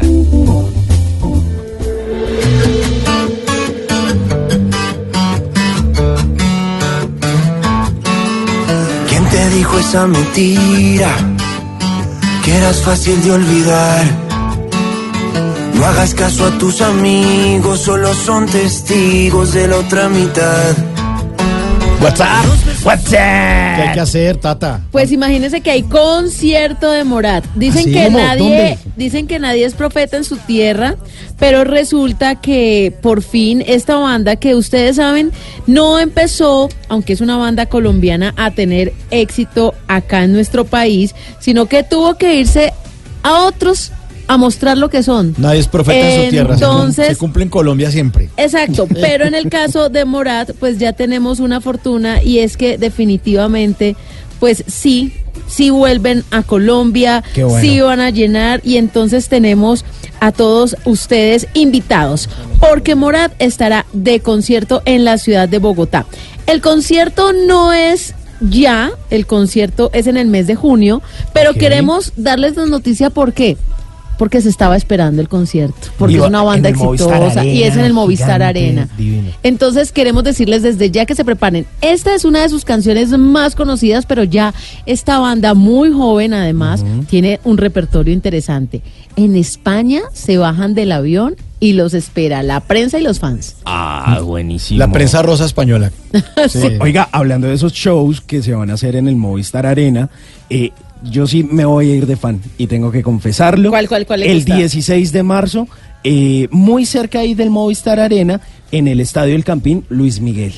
Ah, sí, sí, Ay, claro. Estamos Miguel. en el mes mexicano, ¿se acuerda que lo habíamos Sí, mencionado? sí, sí. Que, que toda la, todo el tema mexicano afianzando justamente ese concierto. Esa, esa gira México por siempre que lo ha llevado por varios países de América Latina, por fin llega a Bogotá el eh, 16 de marzo. Tenemos que Va a estar ir, buenísimo. vamos. Tengo una pregunta. y el señor. primero de junio en el Movistar Arena, ¿El Morat. 16 de marzo es día del programa? No, es un sábado. Es un Sábado. sábado. Se salvaron, señores. ¿Por qué? Porque si no nos tocaba hacer programa. Ah, Ah, si Sí, fuera- porque primero lo primero, aunque Yo uno se puede igual- enfermar, por ejemplo, Sí, claro. uno se puede enfermar ese Por- día, pero No, porque pero a eso, arriesgue. Yo ya había pedido permiso. eh, eh, sí, señor. así como así como mencionaba el ejemplo ahorita del doctor Gabriel de la persona que no quiso trabajar en diciembre y que le salieron pues, le dio Sí. paperas. El Es cuerpo lo la- la- manifestó. La, enfermedad es una excusa noble. Es una Tú no puedes llamar noble. a tu jefe y decirle, no, es que tengo un guayabo. Venga, deme el día libre. No, es- No. no, tengo una gripa. Y Eh, obviamente con pero- toda la caracterización. ¿no? pero Es que uno no puede. puedo. Pero uno puede programar la enfermada para el 16 de marzo o no? Y lo que pasa Ah, Pero yo, yo tenía una sí. compañera O- que ojo siempre con eso, que se llaman profecías autoconfirmadas. Cuidado. Porque puedes terminar enfermo. Ay. No en el concierto, sino enfermo en cama, viendo el concierto por televisión. Ay, no. Uy, no, no. Venga, Claro, y es que esta uno gente dice, no, es que yo me voy a enfermar y, y uno lo piensa en broma. No, listo, yo me voy a enfermar de lo que sea que no me permita ir al trabajo, pero tampoco al concierto. Gabriel, esta gente que se enferma todos los puentes, ¿no ha visto? Que del viernes se enferma. Claro, lo, ¿qué es lo que Eso pasa? qué- pasa ahí ahí? vamos con el tema de merecimiento. Hay gente que no se conecta con su merecimiento y su capacidad de disfrute. Entonces tiene que trabajar, tiene que, siempre está en la obligación, siempre está desde el deber ser. Y cuando le toca disfrutar, colapsa. O, simple, o está realmente agotado de tanto trabajar. Pasa mucho con los trabajólicos. Bueno, numeral salud, bla, bla, blue. Y a ustedes tienen preguntas ahí, Gabriel. Por aquí decían, Le están preguntando. ¿qué pasa con el cáncer de piel, sobre todo en el, en el rostro? Y por aquí nos preguntaban sobre la fibromialgia. Entonces vamos a agarrar cáncer, si yo tengo que traducir cáncer como una emoción o describirla, yo diría hacer más de lo mismo ya no me sirve. ¿Sí? Entonces depende del órgano, en este caso estamos hablando de cáncer de piel. La piel es el órgano más grande del cuerpo. Entonces, ¿qué me, qué me indica la piel? Contacto, límite, frontera, mi encuentro con el otro. Y cuando estamos hablando de rostro, es identidad. Entonces, una persona que tenga cáncer de piel, ¿qué tiene que hacer? Reinventarse ya no le gusta la imagen que proyecta, está en total desacuerdo con cómo lo ven y cómo él se muestra al mundo. ¿Qué le está diciendo su cuerpo? Reinvéntese. ¿Qué es lo importante cuando uno tiene un diagnóstico de cáncer? Entender que es solo un diagnóstico, no es una sentencia. Pasa a ser una sentencia cuando yo me rindo. ¿Sí? Porque el cáncer funciona simplemente, son un montón de células que lo único que saben hacer es reproducirse, solo que lo hacen desordenadamente. Y lo hacen desordenadamente por un elemento autoinmune. Cuando yo estoy en paz conmigo, con la imagen que doy, sea buena, sea mala, más gordito, más flequito, no importa, pero yo estoy en paz conmigo. Se se ordena, eso se equilibra. Equilibra, Claro. claro. porque realmente, bravo por toda la quimioterapia y todos los procesos ablativos que hay para contener eso. Pero eso te obliga a reinventarte. ¿Por qué creen que todas las personas después de una quimio y una radio terminan calvos? Porque de alguna manera la- el efecto secundario le está diciendo, reinvéntese. A Dayanara Torres, la ex Miss Universo, ex mujer de Marc Anthony, eh, ella misma confesó que tiene cáncer de piel y hoy me pareció devastador verla.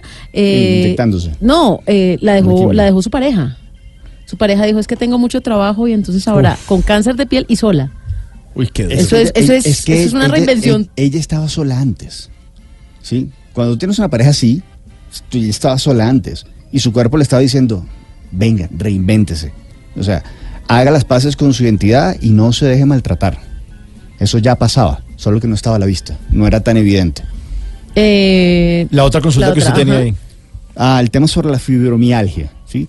La fibromialgia como enfermedad es muy, eh, es muy solapada porque no le ves al paciente grandes síntomas. ¿sí? O sea, tú lo ves normal, solo que le duelen absolutamente todas las articulaciones. Entonces, ¿qué pasa con la fibromialgia? ¿Qué hay detrás de la fibromialgia? Hay una persona que ha sido muy autocrítica consigo mismo, sobre todo con todo lo que hace, por eso lo que duelen son las articulaciones, todo el, el- el- el- el elemento músculo esquelético que es la mejor manera, no de sanar la fibromialgia, pues como tal no se sana, pero sí de mermar los síntomas. Primero, hacer una terapia de perdón, ¿sí? de perdonarse por las decisiones que se tomaron, por las cosas que se hicieron, por las cosas que se dejaron de hacer. ¿Sí? Empezar a ser más compasivo y menos agresivo con uno mismo, para entender el componente emocional de la fibromialgia. Y luego empezar a hacer pequeños ajustes en esas relaciones, porque otro, otro de los temas con la fibromialgia es que la gente del entorno ya no le cree. Entonces, que lo ven es- como el hipocondriaco. no es, no es, sí, pudiera ser una suerte, es que no es hipocondriasis, es que no creen en el dolor, es, es que se murió mi perrito, ¿y va a llorar por esa bobada? ¿En serio? ¿Por eso? Sí, pero a mí me duele. O sea, no te duele a ti, pero a mí sí. Entonces, ¿qué pasa con la gente que tiene fibromialgia? Muchos elementos que estas personas le dicen a sus seres queridos y con quien comparten su vida, esto es importante para mí y me duele. El otro lo menosprecia y él se queda enganchado en la validación del dolor. O sea, él necesita que el otro entienda que para él es importante y que para él o para ella eso es doloroso. Y eso es parte del ciclo. Y uno comete ese error con la gente, Sí, ¿no? O sea, ¿cómo- ¿qué, qué tanto daño le puede hacer a uno a los demás por un comentario de esos como medio flojo? En el Control Master está Rafa Arcila y me estaba preguntando por el interno acerca de la artrosis. La artrosis, Oiga, Rafa, pare bolas. sa- sa- salvando las diferencias, también hay un elemento muy de autocrítica. Dorsal, me dice aquí Que es lo, a nivel dorsal. Sí, dorsal. Listo. La columna, yo tengo, digamos, en mis caderas, yo tengo el día de mi nacimiento y en la séptima cervical, yo represento el día de hoy. Entonces, a lo largo de mi columna, yo tengo mi historia de vida. Cuando yo estoy en la zona dorsal y tengo artrosis dorsal, una de las cosas que se me compromete es el movimiento en los pulmones. Entonces, hay un montón de cosas que una persona con artrosis hace cotidianamente que le terminan asfixiando. Hay un montón de decisiones que terminan siendo asfixiantes y terminan siendo restrictivas. Y él luego la justifica. ¿Por qué digo luego la justifica? Porque el hueso representa esa, esos valores, esa creencia muy arraigada con la cual yo me tengo en pie, con la cual me mantengo erguido. Pero en este caso es con la cual yo me limito, con la cual yo me ahogo. Son estas sesiones que yo dije, bueno, es que ya dije que sí. Sí, pero puede decir después que no. Se puede arrepentir, claro. Yo puedo arrepentir y decir, bueno, ya Es no válido, me sirve. además, ya, ya no me sirve. Es que corregir es totalmente válido. Claro, Pero claro. cuando tú tienes esa estructura, te das cuenta que hay un montón de elementos y un montón de decisiones que lo mantienen asfixiado y que lo mantienen en una relación donde grandes movimientos para desplazarse le van a implicar un ahogo. Eh, doctor, por acá nos dice Gabriel, Nicolás Santos eh, con el numeral salud bla bla bla donde todos ustedes los oyentes pues pueden hacer sus preguntas. Las hemorragias nasales que son bastante frecuentes, ¿a qué se deben? Ok, la nariz, si yo lo tengo que vincular con una emoción, es con el instinto. Pero cuando yo tengo una hemorragia nasal, yo pierdo el sentido del olfato, entonces pierdo también el sentido del gusto. Y cuando hay tanta sangre involucrada, hay dos elementos, hay identidad y hay familia. Entonces, ¿qué está pasando con su familia que a él le disgusta, qué cosas él sospechó que estaban mal, decidió no creerlas y luego, digamos que se fue de bruces y se encontró con que sí, esa realidad era así y era desagradable. O él pensó que eso no iba a pasar, igual se dio el totazo. Ok. Entonces, si él me está hablando de esta hemorragia frecuente, ¿sí? hay, un- hay unos elementos de identidad con la dinámica familiar que él tiene que terminar de aceptar para poder rescatar un poco el gusto de estar con su familia. Ok. Más consultas, doctor. A las Dígame. 11.42 minutos de la noche, dice Alejandro Facto. Nunca me daban orzuelos. Inicié con uno gigante en el ojo izquierdo y ahora tengo tres más, o sea, ya cuatro, en ambos ojos. Ok, el, estamos hablando de ojo, ojo, el- lo que se llama el triángulo de identidad lo componen ojos y boca, ¿sí? Es ese triángulo. Entonces, el orzuelo en el ojo izquierdo está hablando de cosas que él tiene que ver. Entonces, eso implica reconocer, implica aceptar qué cosas están pasando en su familia que él prefiere no ver, esto de ojos que no ven, corazón que no sienten, para no aceptar, para no tener que decir, venga, esto de verdad está pasando. Sin embargo, él está consciente de que esa realidad que él está negando o que él prefiere no aceptar, le está afectando, porque el orzuelo no solo es lo que le molesta ver y la irritación que genera, sino que termina afectando su identidad. Y esa dinámica familiar está afectando, yo no sé si es su dinámica de pareja o su elección, tipo, mamá, es que me quiero ir a estudiar a Europa. No, mijo, usted no puede ir a estudiar a Europa. Y usted va a abandonar la familia, no soy responsable. Entonces, eso que comienza como una crisis familiar, frena también sus decisiones, este, en este caso, estudios. Dice por acá otro oyente, un infarto, eh, tuve un infarto, pero estoy vivo. Pero esto qué significa en mi vida? ¿Qué alerta? ¿Qué, qué clase de cariño no recibió? Porque el infarto no es tanto el, el cariño que doy, el, el corazón bombea sangre para todo el cuerpo, ¿sí? Para que nos movamos todos. Pero él solo trabaja con el 4% de lo que da. Y eso es un poco como funciona el amor. Cuando yo amo, yo estoy ocupado de que mi ser amado esté bien. ¿Sí? Pero con que mi ser amado me retorne ese reconocimiento, esa calidad de afecto, esa calidad de cariño, yo funciono perfectamente bien. Si yo no recibo eso, empiezan las arritmias. Pero ¿qué es el infarto? Es un bombazo, es una emoción muy grande que no se pudo manejar, que no se supo manejar y donde el corazón dice, no, listo, así no juego. Sí, Así yo tiro la toalla y no funciono. Porque no me siento querido, porque no me siento reconocido, porque de repente todo esto que doy con tanto amor, la otra persona me dice, ay, eso es todo, pues eso no vale nada. A mí lo que me importa es, no sé, la plata. O a mí lo que me importa es otra cosa. Y el corazón ya se dice, ah, no, pero si es así no funciona.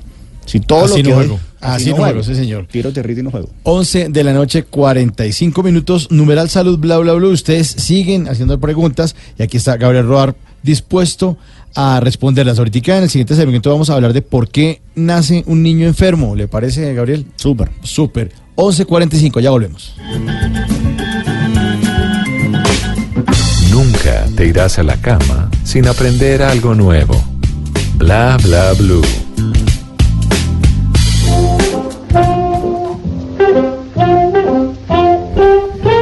Antes de que se acabe el día, vale la pena recordar que un día como hoy, pero del año 1991, en Puerto Rico, se declara el idioma español como la única lengua oficial de este país. Pero además de eso, en un día como hoy, pero del año 1998, la Cámara de Representantes de los Estados Unidos no aprobó la celebración de una consulta de autodeterminación para Puerto Rico, con lo que la soberanía de esta isla quedó en manos del Congreso de los Estados Unidos. Pero al día de hoy, a la isla del encanto se le reconoce como el Estado Libre Asociado de Puerto Rico y es uno de los 14 territorios no incorporados y uno de los dos Estados libres asociados con estatus de autogobierno de los Estados Unidos de América. Puerto Rico fue un territorio ultramar de la corona española desde la llegada de Cristóbal Colón en 1493 hasta la promulgación de la Carta Autonómica de Puerto Rico en 1897. Los puertorriqueños son ciudadanos estadounidenses desde 1914, cuando el Congreso de los Estados Unidos Unidos aprobó la ley Jones.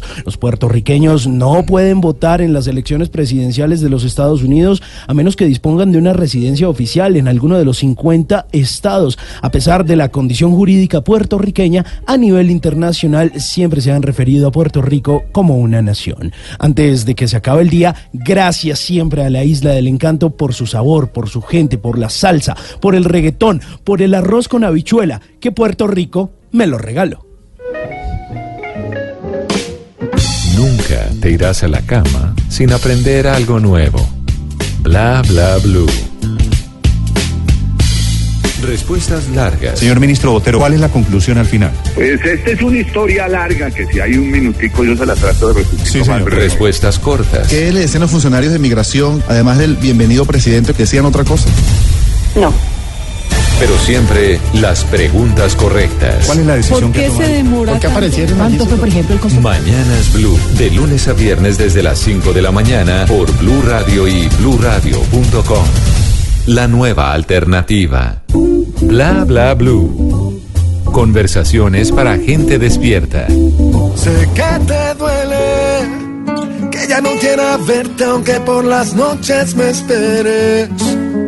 Que eres una más y en el mundo hay tantas mujeres. Sé que te duele, ay cómo te duele.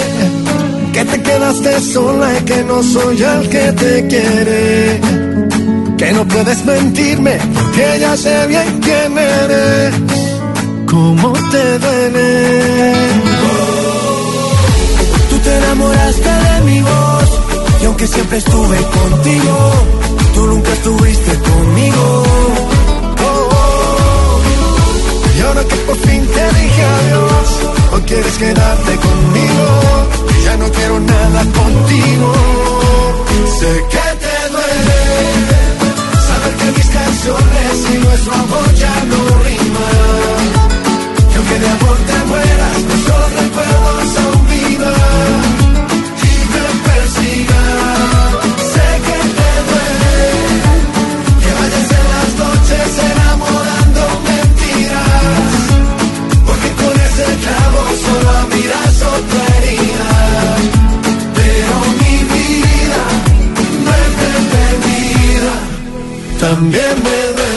Sé que te duele. A propósito de Morat, del que estábamos hablando, el grupo Morat, que Primero de junio. el primero de junio concierto al lado de Alejandro Fernández con esta buena canción hablando a propósito de salud. Numeral salud bla bla bla. Nuestros oyentes ahí están enloquecidos preguntándole a Gabriel eh, cantidad de consultas que tienen acerca de la salud. Están preguntando por la vesícula. La vesícula, sí, que qué son los cálculos a la vesícula, entonces a nivel Eso, emocional. ¿Han escuchado la expresión me saca la piedra? Sí. Eso tiene que ver justo con el tema de, la vesi- de, la- de esa piedra en la vesícula. Es rabia acumulada, pero además rabia justificada. Es decir, la persona entiende todo un montón de razones o argumenta un montón de razones para estar rabioso y para seguir rabioso, en vez de soltar. ¿sí? Buda decía, el problema con la rabia es como agarrar un carbón y esperar que el otro se queme.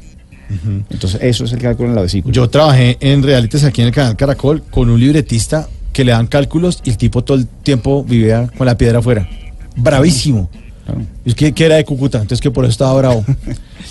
Pero ves, ahí está. Sí. Está justificando. yo Cúcuta, yo soy bravo, yo le pongo toche, ah, tan toche, le decía a todo el mundo. Y los del riñón, ¿hay cálculos en la vesícula y también en el riñón? Sí. Ah, bueno. El tema con el riñón, el riñón de alguna manera maneja la fluidez del cuerpo, maneja la liquidez. Entonces, el cálculo en, la- en el riñón tiene mucho que ver con la rabia por no tener más dinero, con la rabia con sentir que yo me tengo que doblegar en el trabajo para poder acceder a fuentes de, trabajo, fuentes de que me proveen ese dinero. Espacio de silencio. No, es que nos, Vamos, a ver, vamos, es que sigan, nos sigan, tiene a fuerte. El dolor de oído, por ejemplo, cosas tan normales como... Es que el, el dolor de oído que me está que me está diciendo, oído derecho, ya sabemos, lado social, oído izquierdo, lado familiar. Estoy escuchando cosas que no me gustan, no, me siento me siento criticado, me siento señalado. Me comentaba, un poco respondiendo a la pregunta al aire, ¿no? Me dice, no, es que mi hija tiene dolor de oído. Y yo le dije, chequea porque debe haber bullying en el colegio. Pues, ¿cómo supo?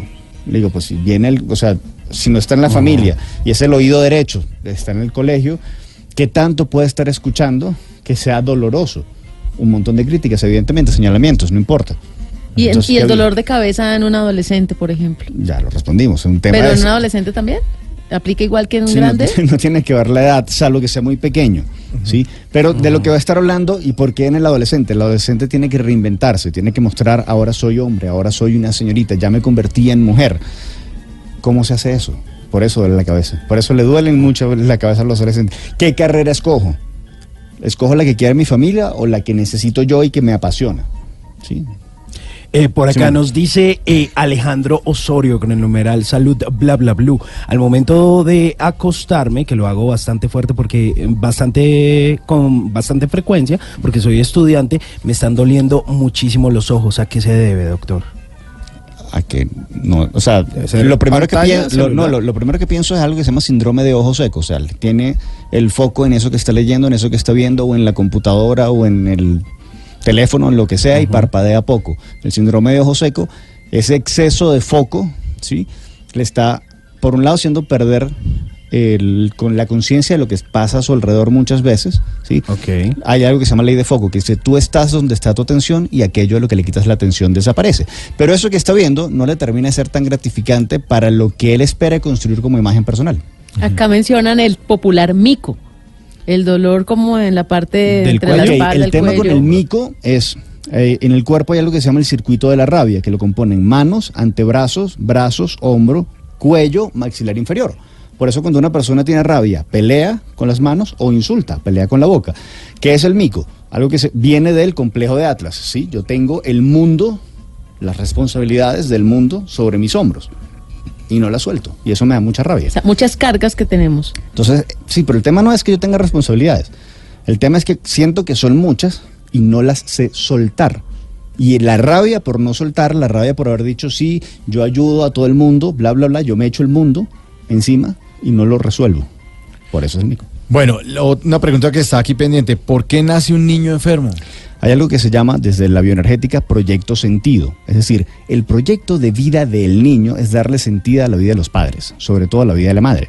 Es muy común que, por ejemplo, este, eh, la mujer quede embarazada para que el niño, o sea, la responsabilidad del niño es que el papá no se vaya a la casa.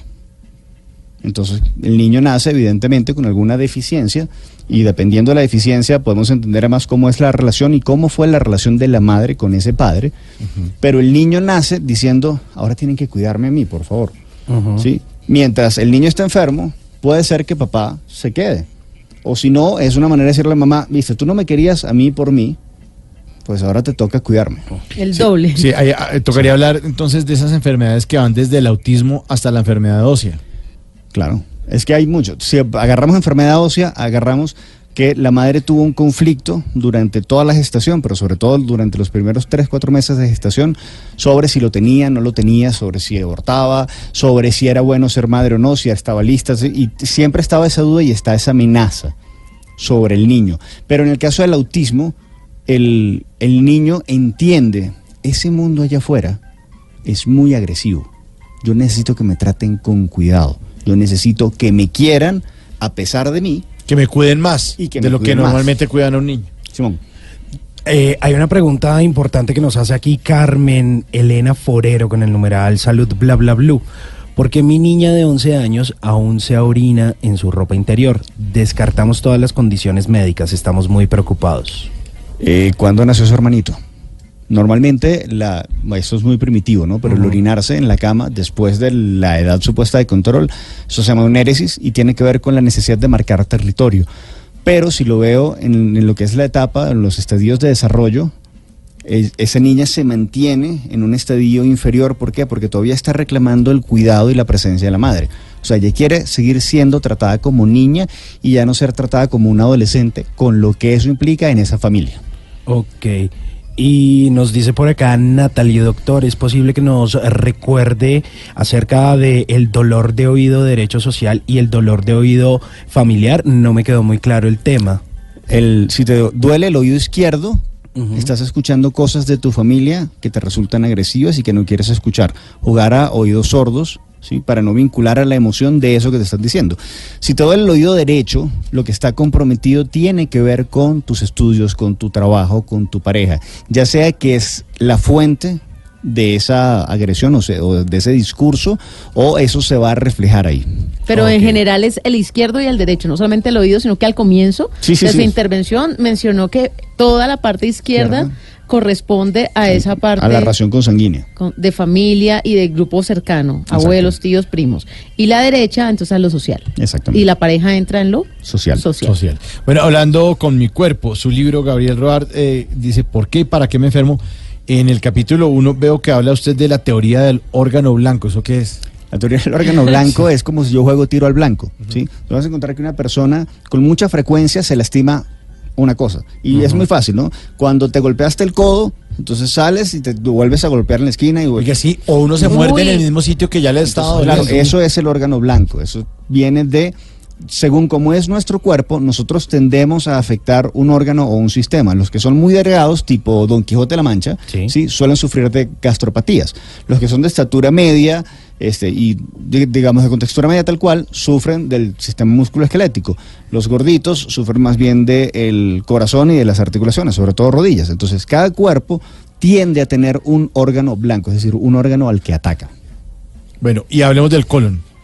El colon es la parte final del tracto digestivo y tiene que ver con el cómo yo finalmente asimilo las cosas, pero sobre todo cómo suelto lo que ya no me sirve o cómo me quedo lleno de porquerías. Ah, bueno, sí. Literal. Sí, claro, de porquería, sí, señor.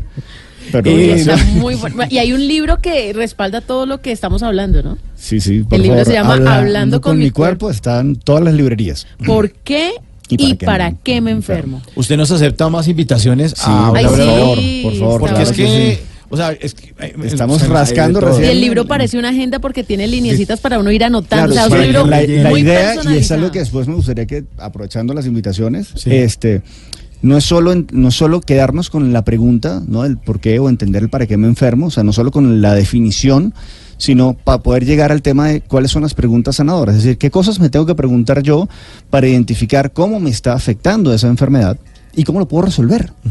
Sí, porque el diagnóstico solo no me sirve. Entonces, eh, primero, Acción, a ver, acción. comprométase en este momento a que va a volver. com-. Queda grabada ahí.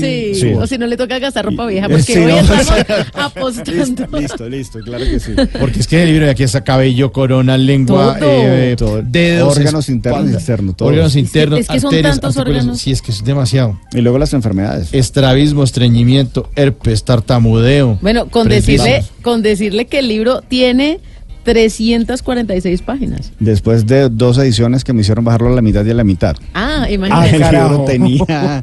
Eh, sí, y, y lo pueden seguir en redes sociales como Sí. arroba gabriel.roar. Exactamente. R-O-A-R. Roar. Eh, y mire, ahí la última pregunta que nos hace una La oyente. La, la- sí. Luisa 7, no soy de que me salgan muchas cosas en la piel, pero últimamente me salieron dos brotes en la mano y en el brazo derecho. ¿Qué es eso?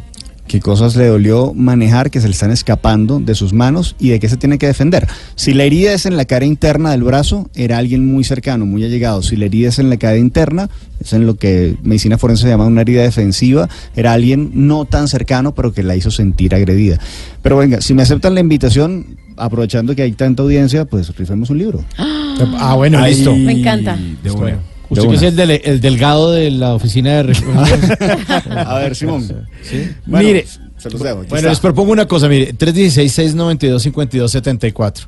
Que nos manden aquí un mensajito de texto. Sí, que nos digan eh, la pregunta, que les gustó, de qué estuvimos hablando el día de hoy. Y dentro de esas ah, personas que nos escriban, pues entregamos este obsequio eh, a nuestros oyentes. Ese obsequio. 316-692-5274. Y si no, pues ahí está la línea de bla bla bla para que después de voces y sonidos, que ya eh, está a punto de salir al aire, pues en la siguiente hora ustedes nos cuenten y nos digan lo que quieran.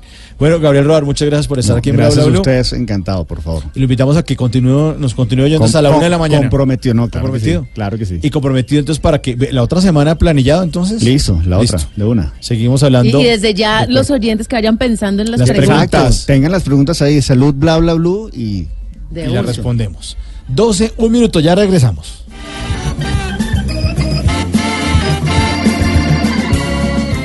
¿Qué se requiere para una buena conversación? Un buen tema, un buen ambiente, buenos interlocutores, preguntarles a los que saben y dejar que todos expresen su opinión. Cada noche encontraremos los ingredientes necesarios para las mejores conversaciones en Bla Bla Blue.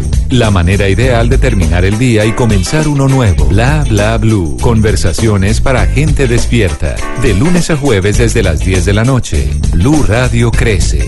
Blue Radio y bluradio.com. La nueva alternativa. Háblenos de usted. Llámenos al 316-692-5274 y cuéntenos su historia.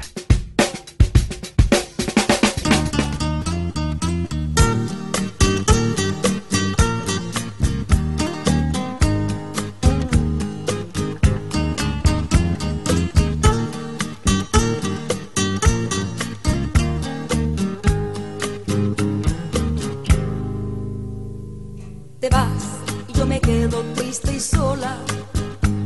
Tenías que ser tan cruel al despedirte.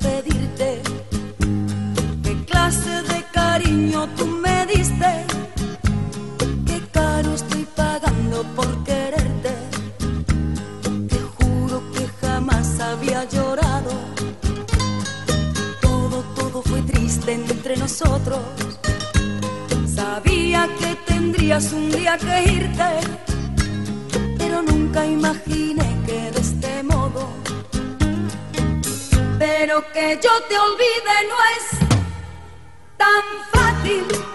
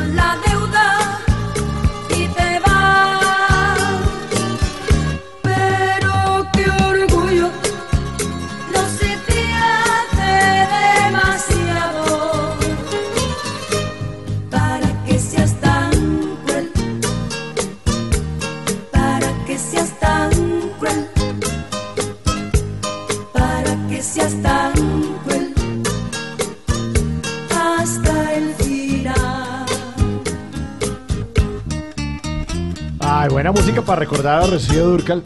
Hace un mes, eh, la hija Shaila Durcal, que tiene 39 años, sufrió de un accidente doméstico. Imagínense que se perdió una falange del dedo índice, sí, se está recuperando. El accidente ocurrió el, a principios de, de- de febrero, como el 6-7 de febrero. Hace, hace poco. Hace poco y se está recuperando. Bueno, pues oja- ojalá se mejore pronto Sí. porque pues tiene que continuar con el legado y bueno, le quedan muchos años eh, a ella para disfrutar porque bueno, Rocío Durcal sí se nos fue hace ya casi 13 años, 13 se, años, se sí. murió un 25 de marzo del 2006, esta mujer que fue no solo célebre por sus eh, canciones, sino por las canciones que interpretó de Juan Gabriel, ¿no? Muchas de las obras, de todo lo que escribió el gran Juanga mexicano, pues se lo cedió a Rocío Durcal, esta cantante española, que por supuesto muchos pues se han tomado sus aguardienticos con ella. pero, pero más que uno, ¿yo? Sin duda. Sin duda, ahí está. Bueno, eh, esta canción de Rocío Durcal, Tenías que ser tan cruel. Y ustedes no sean crueles con nosotros, por favor, llámenos al 316-692-5274, la línea de Bla Bla Blue para que llamen a contar lo que quieran. Ya después de las 12 de la noche, la única que no se cansa la lengua. Sí, Háblenos, señor. Háblenos de usted. No, nunca. Mire, lo que usted tiene que hacer es sencillo. Marca 316-692-5274. Si quieres se lo repito más despacio, Despacio. con calma, Sí. relajado. 316-692-5274. Bueno, y si no quieren hablar, pues ah, pueden dejar mensajes de voz. Sí, ¿sabe? Mensajes de texto, también lo leemos al aire.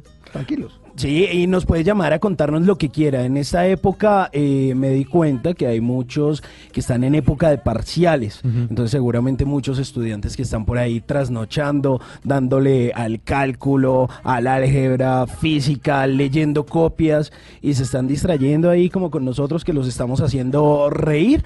Pues llame a contarnos ¿Qué exámenes tiene? ¿Cuáles son sus parciales? ¿Cómo van esas notas? ¿Qué hay de su vida? O si quiere llamar, no sé, a, a desahogarse. Hay mucha gente de pronto también entusada o feliz o enamorada, quiere hacer una propuesta de matrimonio, pues llame que aquí le aconsejamos y le decimos cómo pedirle matrimonio. Bueno, le tengo una llamadita. Aló, ¿quién habla? Buenas, buenas noches. Ah, buenos días ya. Buenos días, sí, ¿quién habla? Alejandro Espinosa desde Medellín. Alejandro. Alejandro. Ese, ese acento paisa está... me, me, me, me, me enloquece ese acento paisa, Alejandro. No, es que no soy paisa. Yo sé, hombre. ¿De dónde es usted, Alejandro? ¿Cómo? ¿De dónde es usted? ¿De dónde, de dónde es usted? Yo soy de Venezuela, específicamente de Valencia, Estado Carabobo, zona central de Venezuela. De Valencia, en el estado de Carabobo. En, en, en Venezuela no hay departamentos, sino estados. Estado. Como Estados Unidos, son, son estados, el estado de Carabobo. Bueno, ¿y qué está haciendo en Medellín, Alejandro? Bueno, pues laborando y, y tratando de, de salir adelante. Oiga, ¿y hace cuánto llegó a Colombia? A Colombia tengo alrededor de seis meses ya, pero en Medellín específicamente como tres meses ya. ¿Y, y se amañó en Medellín? ¿Por qué? Porque por lo menos, bueno, yo vengo, eh, estaba en, en la costa, estaba en. Barranquilla. Y Barranquilla pues es muy diferente a, a, a lo que es por lo menos Medellín, Bogotá. Y acá en Medellín me he encontrado con personas muy cálidas, con, con personas realmente buenas y por lo menos con mi profesión, al menos por lo que yo estoy trabajando, la gente me apoya mucho y me impulsa a seguir Sí. adelante. Y, pues, agradecido pues con la gente de acá de Medellín. ¿Y cuál es su profesión? ¿A qué se dedica? Yo soy pintor artístico, Eh, eh, con cuadros Ok. y así. Oiga, eso, eso está buenísimo. No le Y- entendí muy bien. No le pinta cuadros, es artista. ¿En acrílico? ¿En acrílico nos dijo Alejandro? Sí. Ajá. Sí, en acrílico, en óleo, pinturas al frío. Eh, específicamente, por lo menos acá, lo que yo estoy haciendo por ahora es algo que es conocido como arte Madonari. El arte Madonari es pintar con tizas en el suelo. Ah, sí lo, sí lo he visto. Y entonces cogen, por ejemplo, la foto de Michael Jackson, de Bob Marley, y hacen como esos retratos con tiza y son súper reales, algunos hasta Exacto. tridimensionales. Exacto, exacto, sí. Por lo menos yo, mi temática para, para realizar mis trabajos son eh, la naturaleza, que le digo, eh, eh, animales, eh, paisajes. Pero sí, sí, la gente eh, presenta mucha receptividad con los trabajos y bueno, gracias a Dios. Oiga, pues eso está súper chévere. Y más o menos, eh, si usted quiere, por ejemplo, hacer un retrato de J Balvin o de Juanes o de Carlos Vives, ¿cuánto se demora haciéndolo? Alrededor de una hora, pero con el arte Madonari o ya un retrato con... con no, el Madonari, el Madonari, ese es súper chévere. Este, sí, alrededor de una hora, sí, más o menos una hora. ¿Una Depende del hora? tamaño, ¿no? Pero básicamente un metro por un metro, sí, una hora. Oiga, pues eso está súper chévere. ¿Y desde cuándo se involucró usted con el arte? ¿Hace cuántos años? Ajá, bueno, no, esto viene desde muy pequeño. Realmente desde que tengo uso de razón. Ok, Mm, y pero pero el arte Madonari la estoy practicando desde que llegué acá.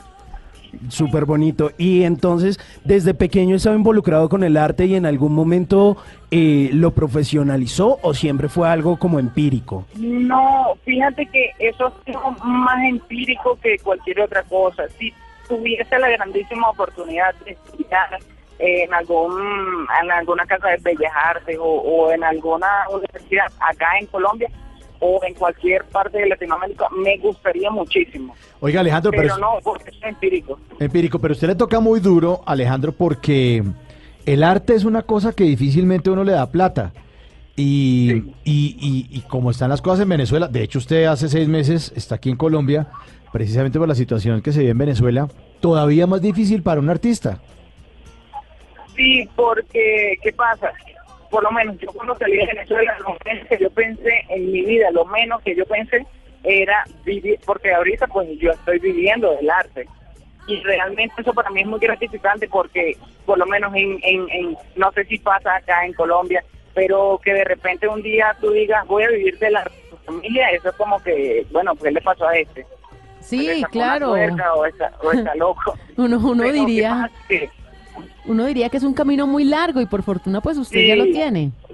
Sí, sí, bueno, y gracias a Dios eso sí, con, con, con mucha voluntad he, he dado pequeños pasos que me están impulsando a seguir este camino que yo, porque es muy, muy diferente mi carrera a lo que yo estudié, pues, siendo profesional ya. Ya. Bueno, ¿y, ¿y qué es lo que más le ha gustado de nosotros, de los colombianos? Lo que más me gusta de los colombianos es su empatía, su empatía, su, su forma de, de, de- de sentir un problema. Eh, En el sentido de que, de que por lo menos yo estoy dibujando y de repente viene algún algún amigo pues colombiano y, y empieza a hablar y me empieza a preguntar sobre mi familia, de cómo están, de que si yo estoy bien, de dónde estoy viviendo, ese tipo de cosas que es como cuando de repente en una depresión y te traen un, un- un- una taza de, de helado de chocolate, o sea, te hace sentir muy bien. Ay, qué bueno. Eso, y, y eso es lo que me, ha- me, me ha, me ha, ¿cómo se dice? Me ha gustado pues mucho de, los de los colombianos que, que han ofrecido ese apoyo. Y no estoy hablando de- del apoyo monetario, sino del apoyo moral, que es lo más importante. Sí, las cosas más valiosas no cuestan, no se pueden Sí, pagar. sí. Sí, señor, Sí, sí, sí, es así. es así.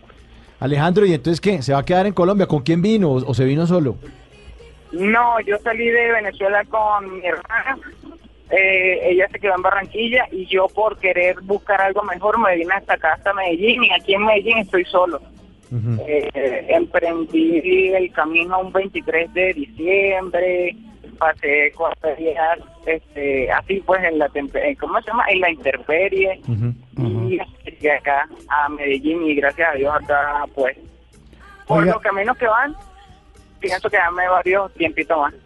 Bueno, pues eh, qué chévere que se le abran las puertas, pero yo sí quisiera que nos contara un poco acerca de esa travesía que tuvo que hacer usted desde Venezuela hacia Colombia. Aquí en Blue Radio, un, un periodista de nosotros, Uriel Rodríguez, estuvo acompañando a cientos de venezolanos que pues desde las distintas fronteras de Cúcuta, eh, Maracaibo y otros eh, lugares, pues eh, llegaron a Bogotá, a Barranquilla, Sí, incluso a Medellín. Cali. Y, y es una travesía bien larga de todo lo que ocurre para coger el bus, para caminar. ¿Cómo fue eso? Nárrenos su, su historia. Y bueno, eh, yo no pensé que, que me tocase pasar por eso, ¿no? Pero cuando yo salí de Venezuela, iba con destino a Barranquilla. Yo salí por Maicao. Mm, lamentablemente, pues como están las cosas en Venezuela, no pude sacar mi pasaporte ni, ni los permisos este que se requieren, ¿no? Entonces tuve que pasar por, por trochas y cuando llegué a, a, a Barranquilla, pasamos, ajá, me vine por pas- ¿Cu- ¿Cuánto tiempo se demoró llegando a Barranquilla? Mm, digamos dos días, porque Ah, ese trayecto, ese trayecto fue en, en bus, ¿no? Ok.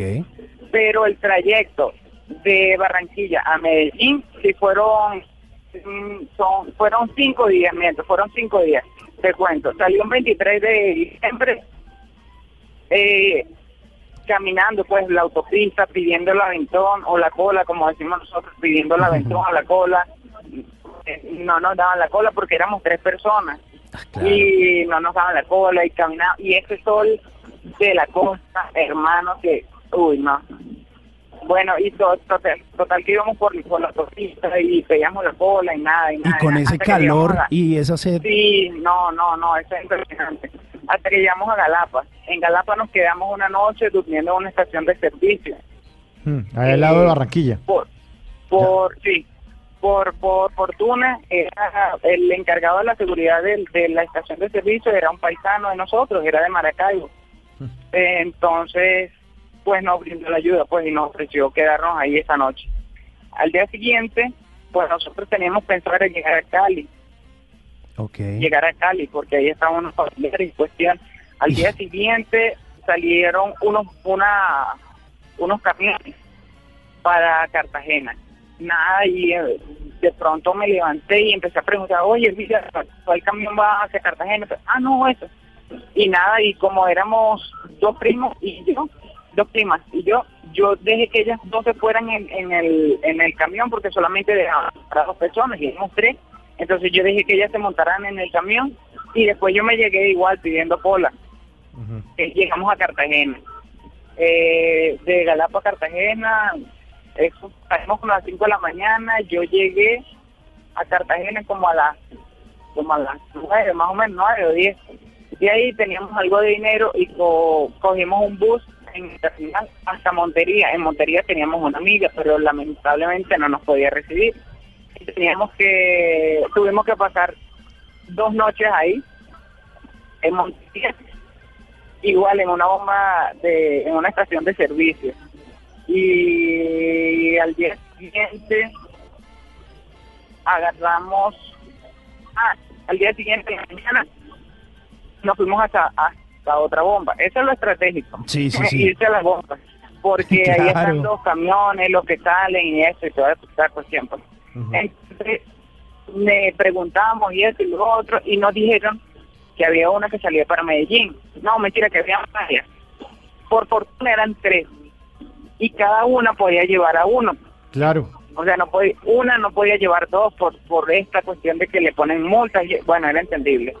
Entonces, este, total que cada uno nos, nos fuimos en una en una gandola, nos fuimos, y llegamos hasta un pueblo que está antes, como una hora antes de Medellín. Ahí nos quedamos como a las 7 de la noche, frío, frío, frío, frío, frío, frío, frío, frío. Y ahí agarramos un bus hasta Medellín. Cuando llegamos acá a Medellín, una prima tenía una hermana acá en Medellín y pues nos ubicamos con ella y toda la cuestión, comimos en su casa, nos bañamos, ta, ta, ta, toda la cuestión. Y le preguntamos a un paisano, porque teníamos esa, esa costumbre de cuando veíamos un paisano, le preguntábamos cómo era el, el asunto, ¿se me entiende? Sí. Cómo era el, el movimiento en la zona. Entonces el paisano nos dice, mire, caballo, yo les digo algo, es mejor que se queden acá. No busquen en Cali, no busquen para ningún lado, quédense acá. Acá la gente es muy buena, que la gente colabora, eso sí, te tienes que portar bien y toda la cuestión, ta, ta, ta. Y nada, decidimos quedarnos acá. El primer día de trabajo mío fue vendiendo confites, confites o caramelos, que llamamos nosotros, chupetas. Eh, y a los tres días, eh, como a mí me gusta la música, empecé a cantar en los buses. Y ahí de una u otra manera me fui rebuscando, rebuscando, rebuscando, hasta que me encontré, acá en Medellín hay un parque que se llama Parque Norte, y me encontré eh, con una especie de feria, donde eh, hacían este, este arte madonari, donde hacían caricaturas, donde hacían, eh, bueno, ¿qué te digo? Un show de luces, show de banda, show de músicos, eh, muy alegre, fue un ambiente muy festivo, pues eran los primeros días de enero y todavía estaban algunas cosas de diciembre.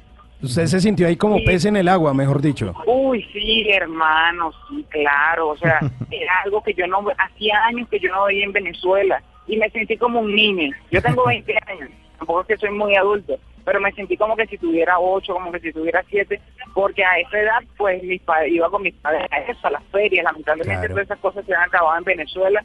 Y cuando me llegó acá, yo dije, wow, pero ¿qué es esto? Aquí, de aquí soy. y nada, empecé, empecé con este arte, conocí personas, eh, luego personas viéndome me decían, oye, mira, necesito que me hagas esto, y aquello, aquello, y aquello, y lo otro. Y gracias a Dios ya he ido poco a poco emparejando, como diría uno. Qué bueno, Alejandro. Pues mire, nos alegra mucho que esta historia te- tenga este final, eh, pues hasta ahora feliz. Y nos alegraría también mucho que se arreglaran las cosas en Venezuela y, y que y no, no para que ustedes se devuelvan, sino para que se queden y tengan allá donde llegar en diciembre. Y si, pues, si quieren quedarse aquí en Colombia, bienvenidos siempre. Pero para que se nos arregle a todo el continente la situación, porque eso está muy complicado. Estamos haciendo, todos haciendo fuerza, pues a ver si, Si se arregla. si se arregla y si cambia la historia, ¿no? Claro, claro, cuanto ahora de este tipo. Alejandro, mire, muchísimas gracias por comunicarse con Bla Bla Blue. Le mandamos un abrazo y, y nada, nos gusta mucho que nos oiga en los 97.9 en eh, Blue Radio en Medellín. Y bienvenido siempre a Colombia. Y nos agrada mucho que este país sea capaz, este país y su gente ha sido capaz de abrirle las puertas a usted, de abrirle los brazos y darle una nueva oportunidad que en Venezuela no tenía. No, sí, de verdad, muchísimas gracias. Yo quería comentarles algo, de hecho, por eso fue que intenté comunicarme con ustedes, porque es que ustedes, el programa tiene un formato espectacular. Me gusta mucho, demasiado, desde el día, que- desde el primer día que se escuché, eh, me, me gustó mucho, ¿no? Y me hacen reír. Ustedes, al instante, créanme, se han convertido en mis amigos. Pues aquí Este, estamos, aquí estamos firmes como buenos amigos de usted, Alejandro. De verdad, de verdad, muchísimas gracias por, por estar allí y haciendo eso que para ustedes es su pasión y que para nosotros nos agrada demasiado. Entonces, de verdad, muchísimas gracias a ustedes también por estar allí. Bueno, y, y para acabar de alegrarle la noche, le tengo una canción de sus paisanos, Los Amigos Invisibles. Mentiras, Oh. mentiras, para que allá Maduro y sus secuaces dejen de decir tantas mentiras. Uy, sí, sí, por favor. Un abrazo, mi pana, bienvenido. Gracias. Chao.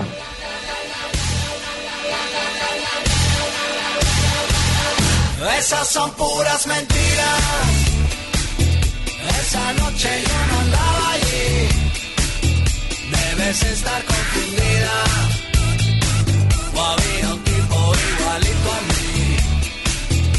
Esas son puras mentiras. Esa noche yo no andaba allí. Debes estar confundida. O había un tipo igualito a mí.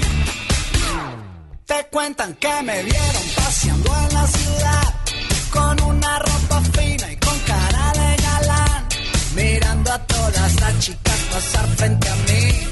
Pero eso es imposible, yo nunca estuve allí. Cuando no estás conmigo, yo me porto bien.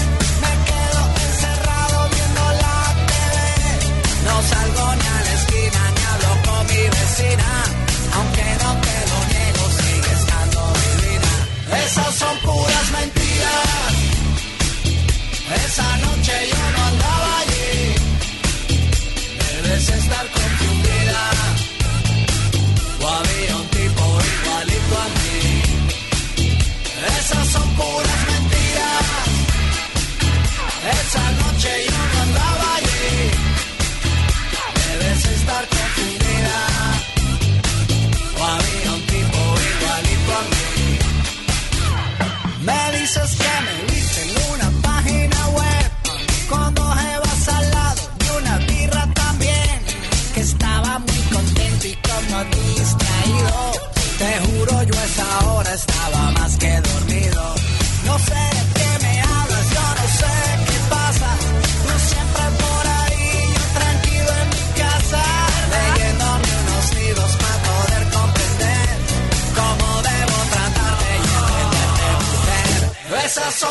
Mentiras.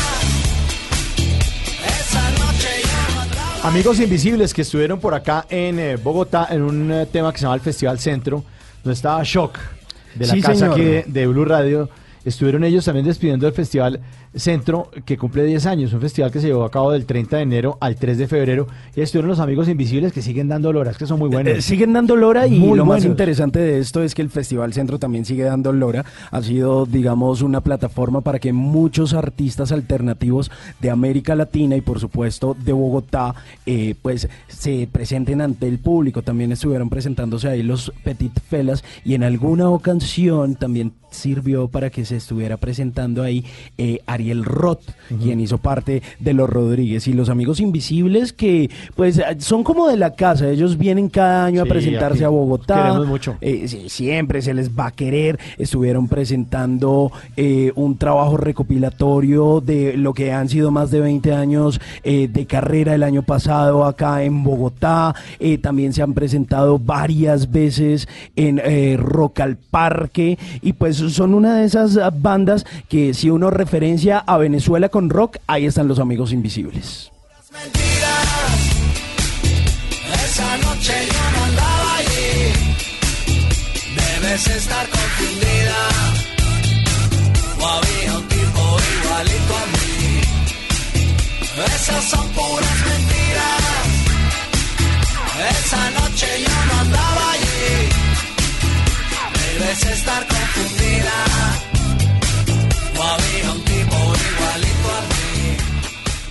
Después de medianoche, los oyentes se toman Bla Bla Blue. Llámenos al 316-692-5274 y cuéntenos su historia.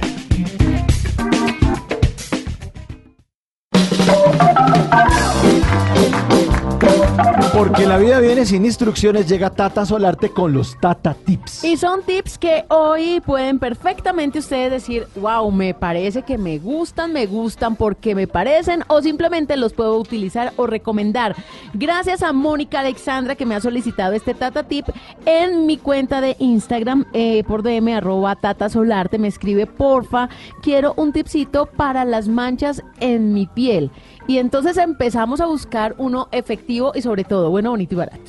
Encontré este porque la, re- la recomendación inicial, mire, para ustedes también, los hombres y para las mujeres, es que el bloqueador solar o el protector solar se vuelva nuestro mejor amigo. Sí. To- Así usted diga, no, pero es que yo nunca salgo al sol. Las luces de las lámparas, de los bombillos, de Claro, los focos, toda esa luz toda esa artificial luz, lo termina perjudicando a uno. y lo termina envejeciendo también. Entonces, mire, además de usar el protector solar y no exponerse tanto al sol o, o tan de una radiación de forma directa, pues este consejo es para cuidar la piel. Es sencillito, el limón. El limón. Otra vez el limón. Otra vez tu limón. Exprimir medio limoncito en un recipiente. Acá, ajá. Antes de irse a dormir, usted aplica directamente en el área donde vea las manchitas. Sí. Generalmente a uno se le mancha es la cara. Generalmente. Sí, lo primero, ¿no? Entonces, sí. Entonces, exprime medio limón en un recipiente y se lo pone en las manchitas. Al otro día, eso se acuesta a dormir. Al otro día se enjuaga con agua fría. Ojo, ¿por qué decimos que de noche? Porque de noche, pues a usted no le va a dar el sol. ¿Cierto? Sí, Porque sí. resulta que si uno se expone al sol mientras está usando limón, se puede manchar más la piel. ¿No les ha pasado que Sí. a veces están eh, bronceando, se están en la playa, les traen una limonada y justo está el vaso decorado con una rodaja de limón y se les ca- ahí se manchan? Sí, sí, sí. Pues el limón mancha más si está expuesto al sol. Ok. Entonces por eso... ¿No sabía eso? No, no tenía la menor idea. cuidado con eso, la limonada siempre pasa. En la rodaja de limón le mancha. Sí. Si le cae el sol, ahí le queda la mancha. Vea, pues. Ahí que usted como un dálmata. Se lo, sac- lo- ahí lo- lo sacan a hacer pipí, no, eso no está ya bien. sabe, en la noche exprime medio limón en un recipiente, antes de irse a dormir lo aplica directamente en las áreas donde vea las manchas y en la mañana se enjuaga con agua fría, sin sol y sin nada. Punto. Y ahí se quitan las manchas. Se va quitando las manchas poco a poco. Está bueno ese tatatip. Ahí está, sencillito. Oye, Chévere. Oye, Chévere. el limón y el bicarbonato ven Y le falta el vinagre. Para es el trío maravilla. Bueno, cuiden su piel, sobre todo si es canela como la de Andrés Cepeda.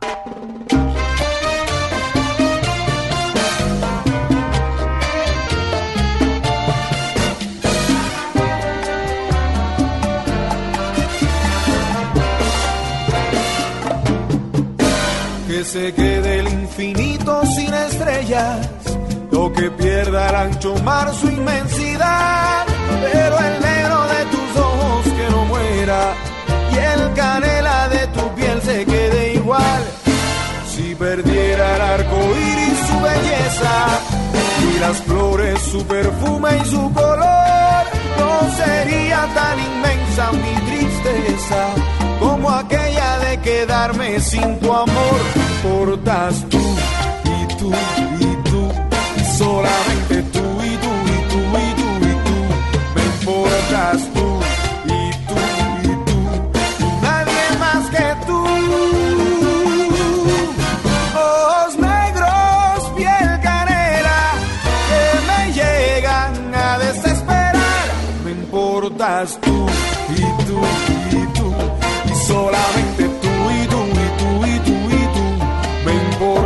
tú y tú y tú, y nadie más que tú.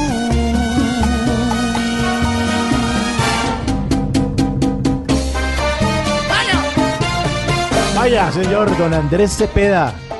Buena canción, piel, canela, a esta hora en Bla Bla Blue.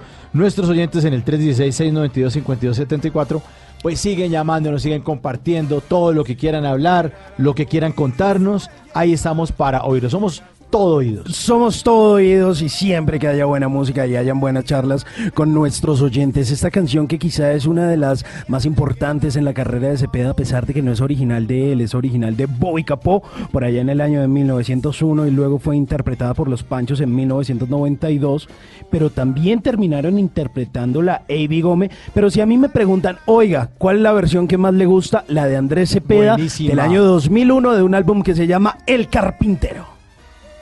Llegan a desesperar. No importas tú y tú y tú, y solamente tú y tú y tú y tú y tú.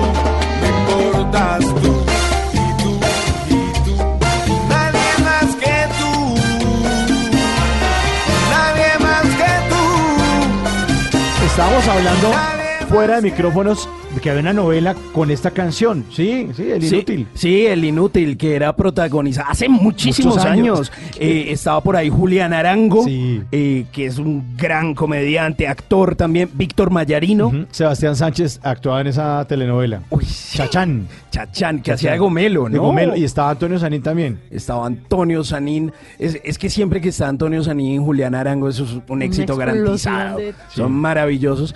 Y la protagonista era Manuela ¿González? González, que es, uy, yo creo, vo- voy a confesarlo a esta hora de la madrugada, esa mujer es uno de mis amores platónicos. Sí, Me también. encanta mal, divina. Divina. Sí, también, igual. Algún día, si me estás escuchando, Manu, ven a bla bla bla, charlemos, hablemos un ratito.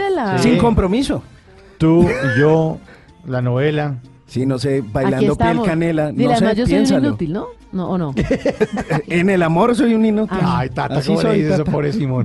Inútil, inútil. Ay, debe ser tan inútil. Ojos negros, piel canela, que me llegan a desesperar. No importas tú y tú y tú, y solamente tú y tú y tú y tú y tú. Me importas tú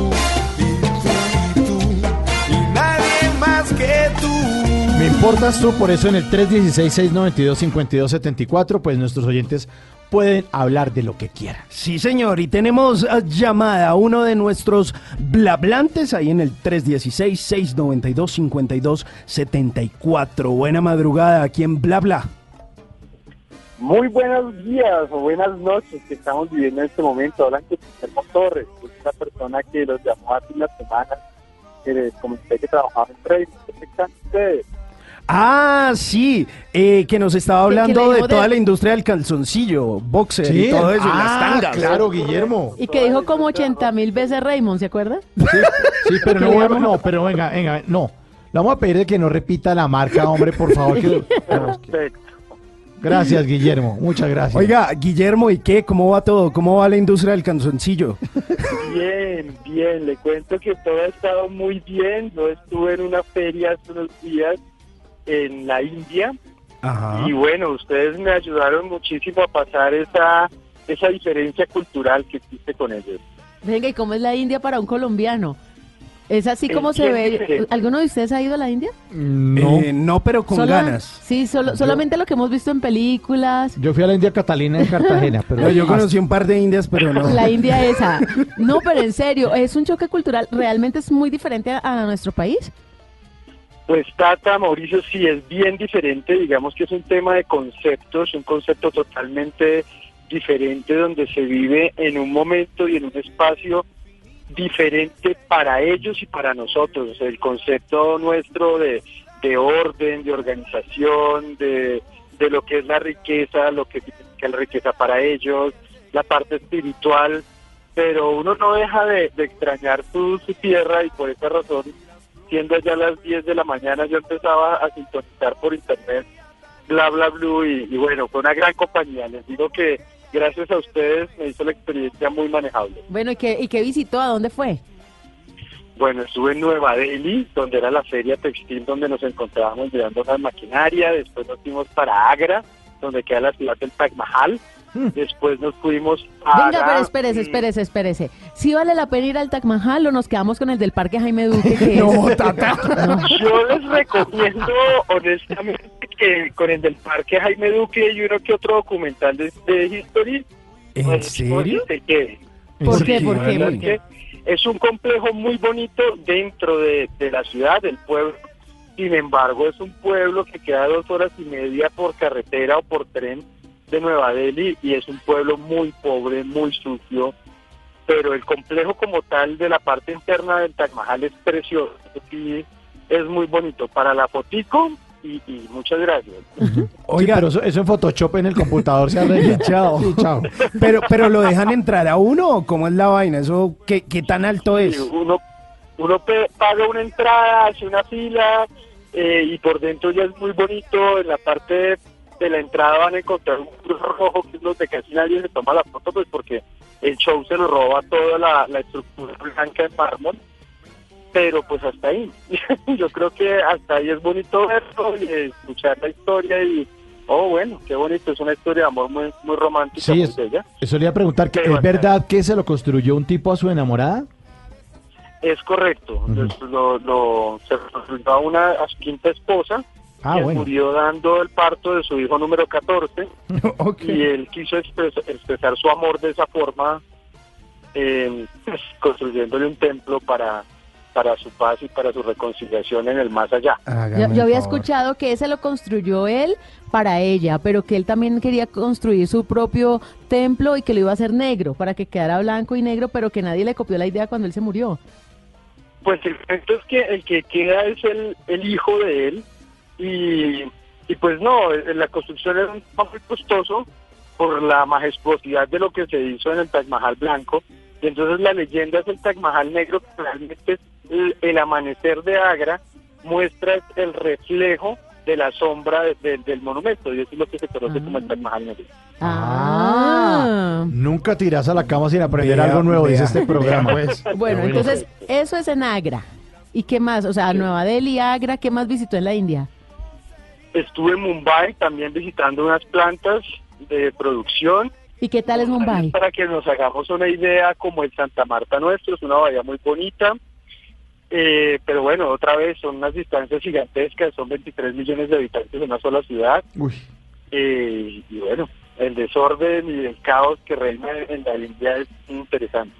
Sin embargo, uno nunca se siente vulnerado, eso es importante aclararlo, y es que en todo ese desorden y en toda esa pobreza que uno puede llegar a ver allá, no se siente vulnerado ni, ni violentado, ni siente que lo van a robar, pero sí se conflictúa uno muchísimo en los análisis que está haciendo de esta gente cómo hace para vivir.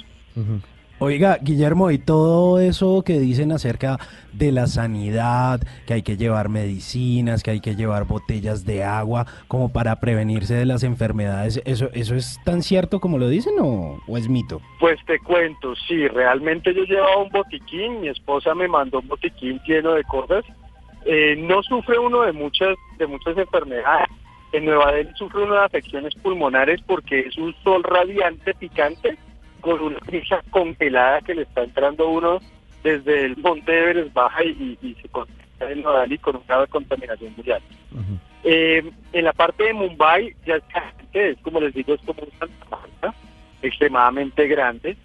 Se recomienda siempre tomar agua comprada en botella que ustedes mismos abran, porque en la calle les venden agua reembotellada y pues no es que su sistema de acueducto sea muy bueno, entonces hay que estar muy muy pendientes de eso. Sin embargo, comimos en todos los mercados que encontramos por la calle y no, no, nunca nos dio ni una diarrea, ni un malestar estomacal, ni nada. Estuvo todo muy bien.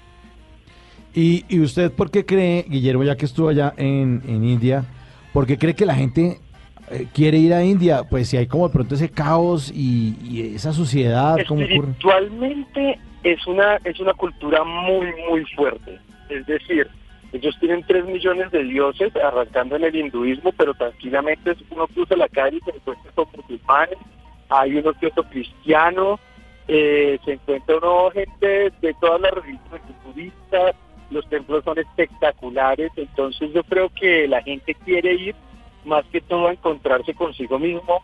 Ahí muy cerca también queda toda la parte pues del Everest donde ustedes pueden también entrar en otro tipo de, de religión y de encuentro espiritual consigo mismo. Entonces yo creo que es más que todo eso. Hay una región muy rica en el norte que se llama el Rajasthan, pero allá sí no tuve la oportunidad de ir porque pues eran solo 20 días y estaba de trabajo. Eh, venga, Guillermo, ¿cómo es el tema de las vacas sagradas de la India?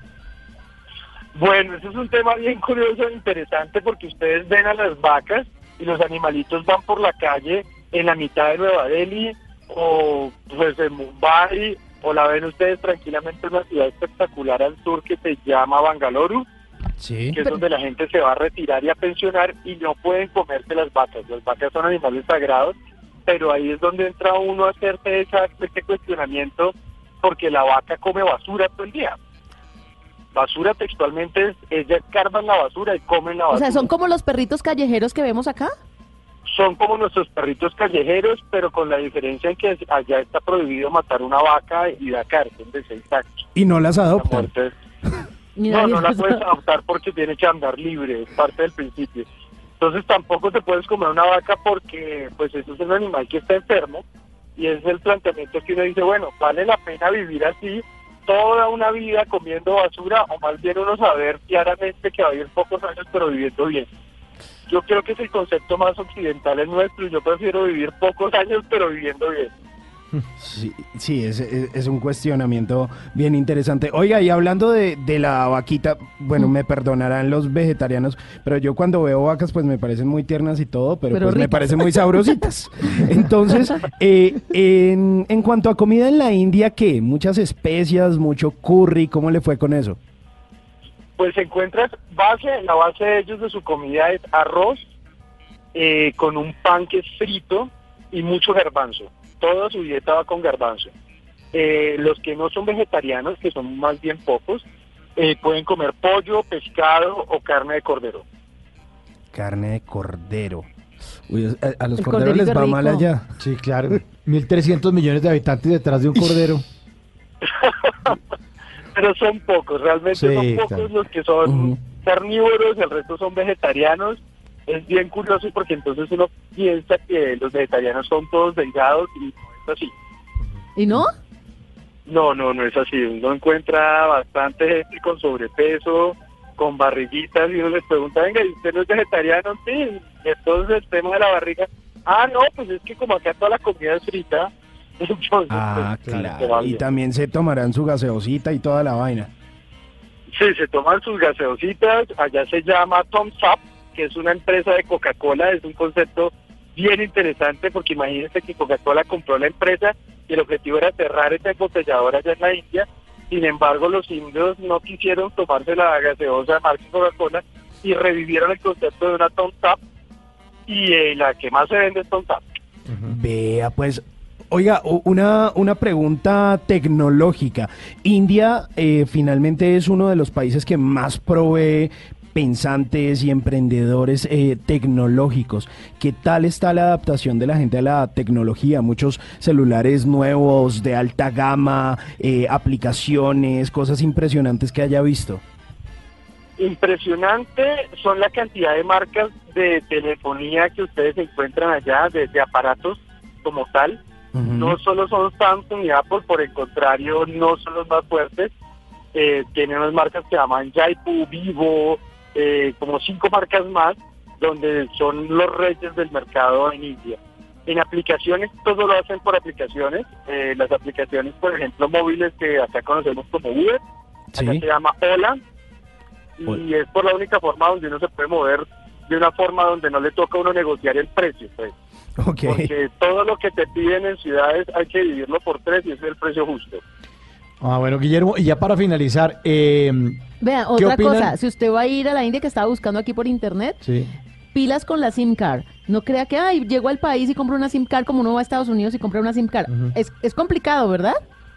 Es complejo, nosotros nos duramos medio día sacando una SIM card de prepago Uy. porque tiene uno que ir a varios sitios, en todos le piden pasaporte, foto, número de la India, que lo cual es muy complejo porque uno les dice, pues hombre, si estoy llegando de turista, ¿qué número de la India voy a tener? No, me envió un contacto y uno dice, no, pues es suyo. No, pero es que yo usted no lo conozco, no, yo tampoco, pero si no está pidiendo un número de contacto, pues debe el suyo. como jodido. sí. Eh, se demora uno bastante sacando el tema de las cifras, pero es vital. Ustedes allá, el internet funciona muy bien en todo, tiene muy buena cobertura, todo funciona con aplicaciones. La tecnología, sí, lo que ustedes me preguntaban anteriormente es un tema muy importante. ellos ya no cargan dinero como tal, todo lo pagan con una aplicación o con varias aplicaciones que tienen sus teléfonos celulares. Eh, no le dan uno recibo de absolutamente nada en ningún lado, todo es por la aplicación. Es muy, muy interesante. Bueno, Guillermo, ya para finalizar, ¿en India saben qué es Colombia? Por lo menos nos ubican en el mapa. o- Curiosamente sí, saben que es Colombia, pero es un concepto de las novelas de lo que les cuenta Netflix. Ah. Entonces todos saben quién es Pablo Escobar, todos saben quiénes son eh, Sin Tetas No Hay Paraíso, todos han visto la serie Narcos, Hmm. saben dónde quedamos localizados en el continente, pero no saben absolutamente nada más.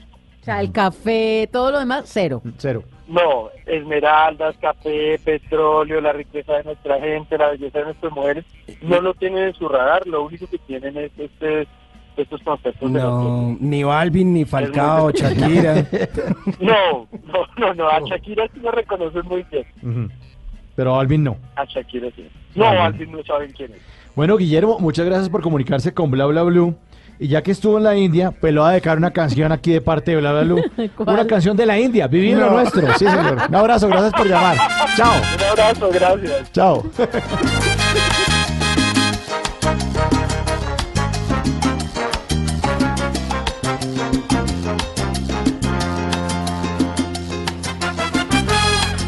El llano tan inmenso, tan inmenso como el cielo. Voy a podar un jardín para que duerma tu cuerpo. En un mar espeso y ancho, más ancho que el universo. Voy a construir un barco para que navegue el sueño. Eh. En un universo negro como el ébano más puro, construir de blanco nuestro amor para el futuro. En una noche cerrada voy a detener el tiempo para soñar a tu lado que nuestro amor es eterno.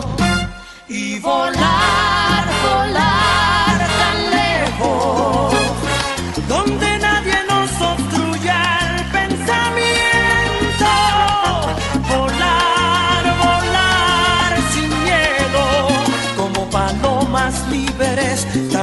libres como el viento. Y vivir, vivir lo nuestro. y amarnos hasta quedar sin aliento. Soñar, soñar despiertos. En un mundo sin razas, sin colores, sin lamento, sin nadie que se oponga. Amemos. A la la le, la la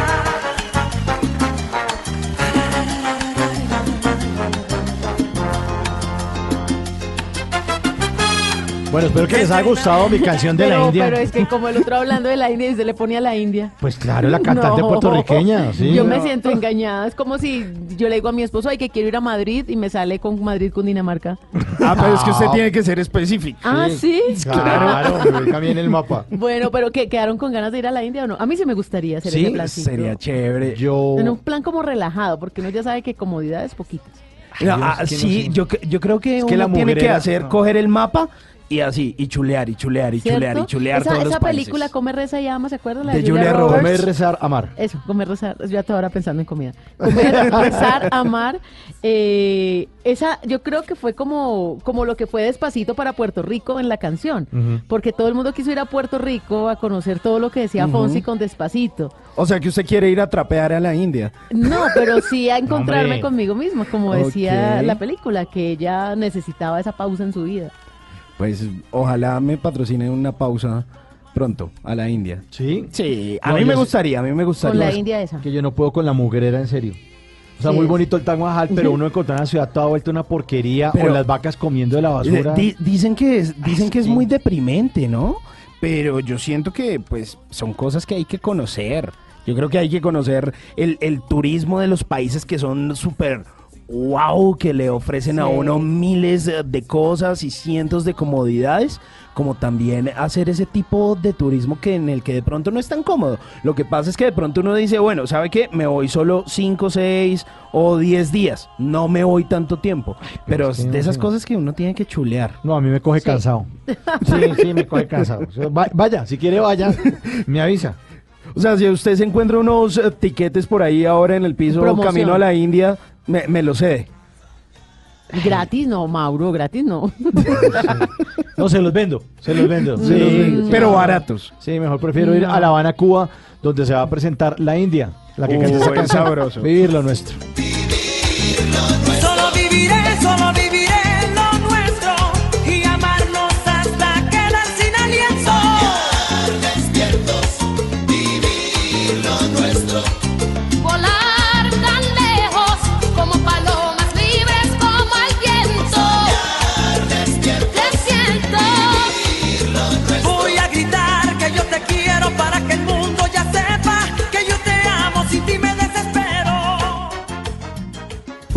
Bla bla blue. Conversaciones para gente despierta.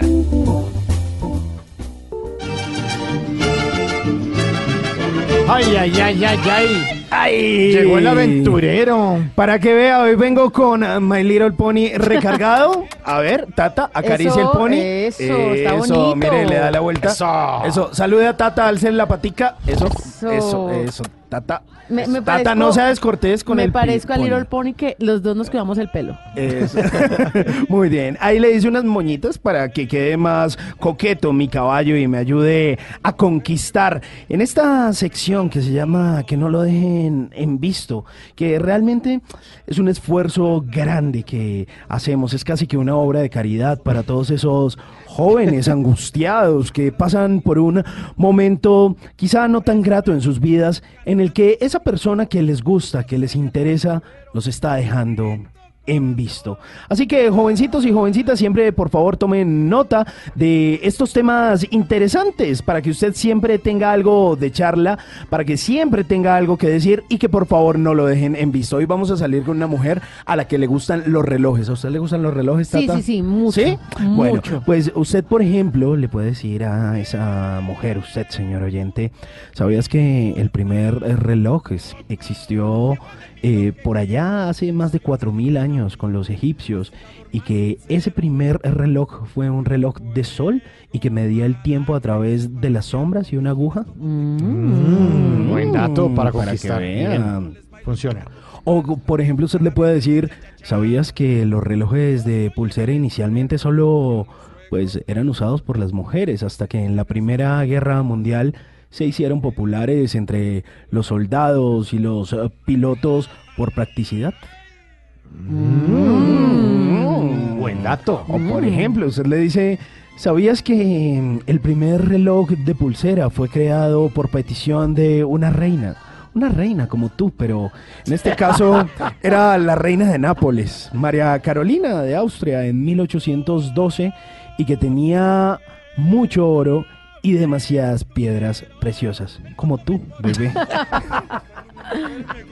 O por ejemplo, usted le puede decir, ¿sabías que en 1957 se creó el primer reloj de pulsera eléctrico?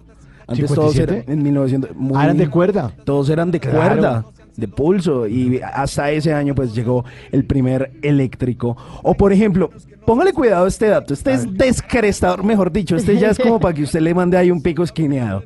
Usted le dice, ¿sabías que cuando los relojes están exhibidos en las tiendas, los relojes los detienen justo 10 minutos antes de las 2? Porque cuando se detienen, las manecillas parece como si estuvieran haciendo una carita feliz. ¿Qué? Ay, ¿Cómo así? Claro, ¿Cómo así? 10 minutos antes de las 2, o sea, a la 1 y 50. Y 50. Si tú ves las manecillas del Ajá. reloj, Ajá. quedan abiertas. Sí. Es como si estuviera haciendo una carita feliz. Ah, ¿es por eso? Es por eso. Ajá, mira, pues.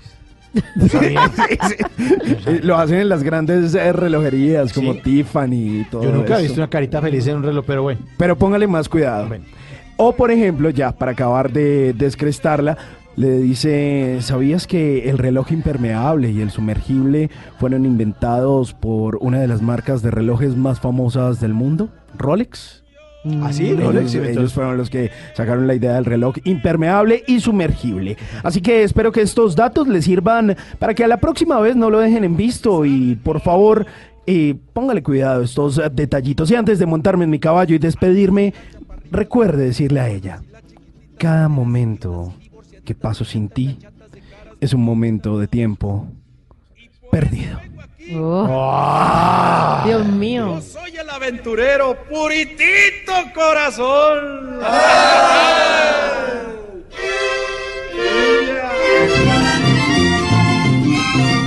Y yo les quiero decir, ¿sabías que es hora de despedirnos y que usted saque ese pony de acá? ¿Sabía que si lleva reloj es porque le importa el tiempo?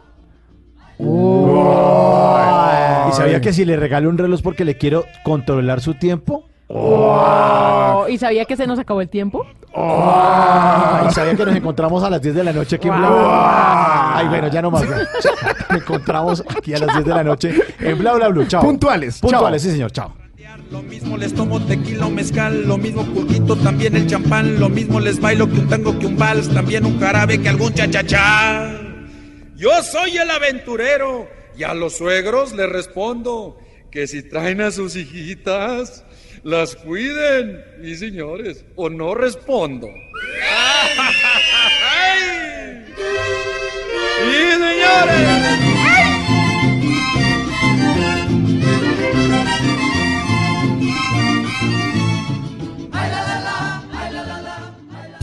Bla bla blue. Conversaciones para gente despierta.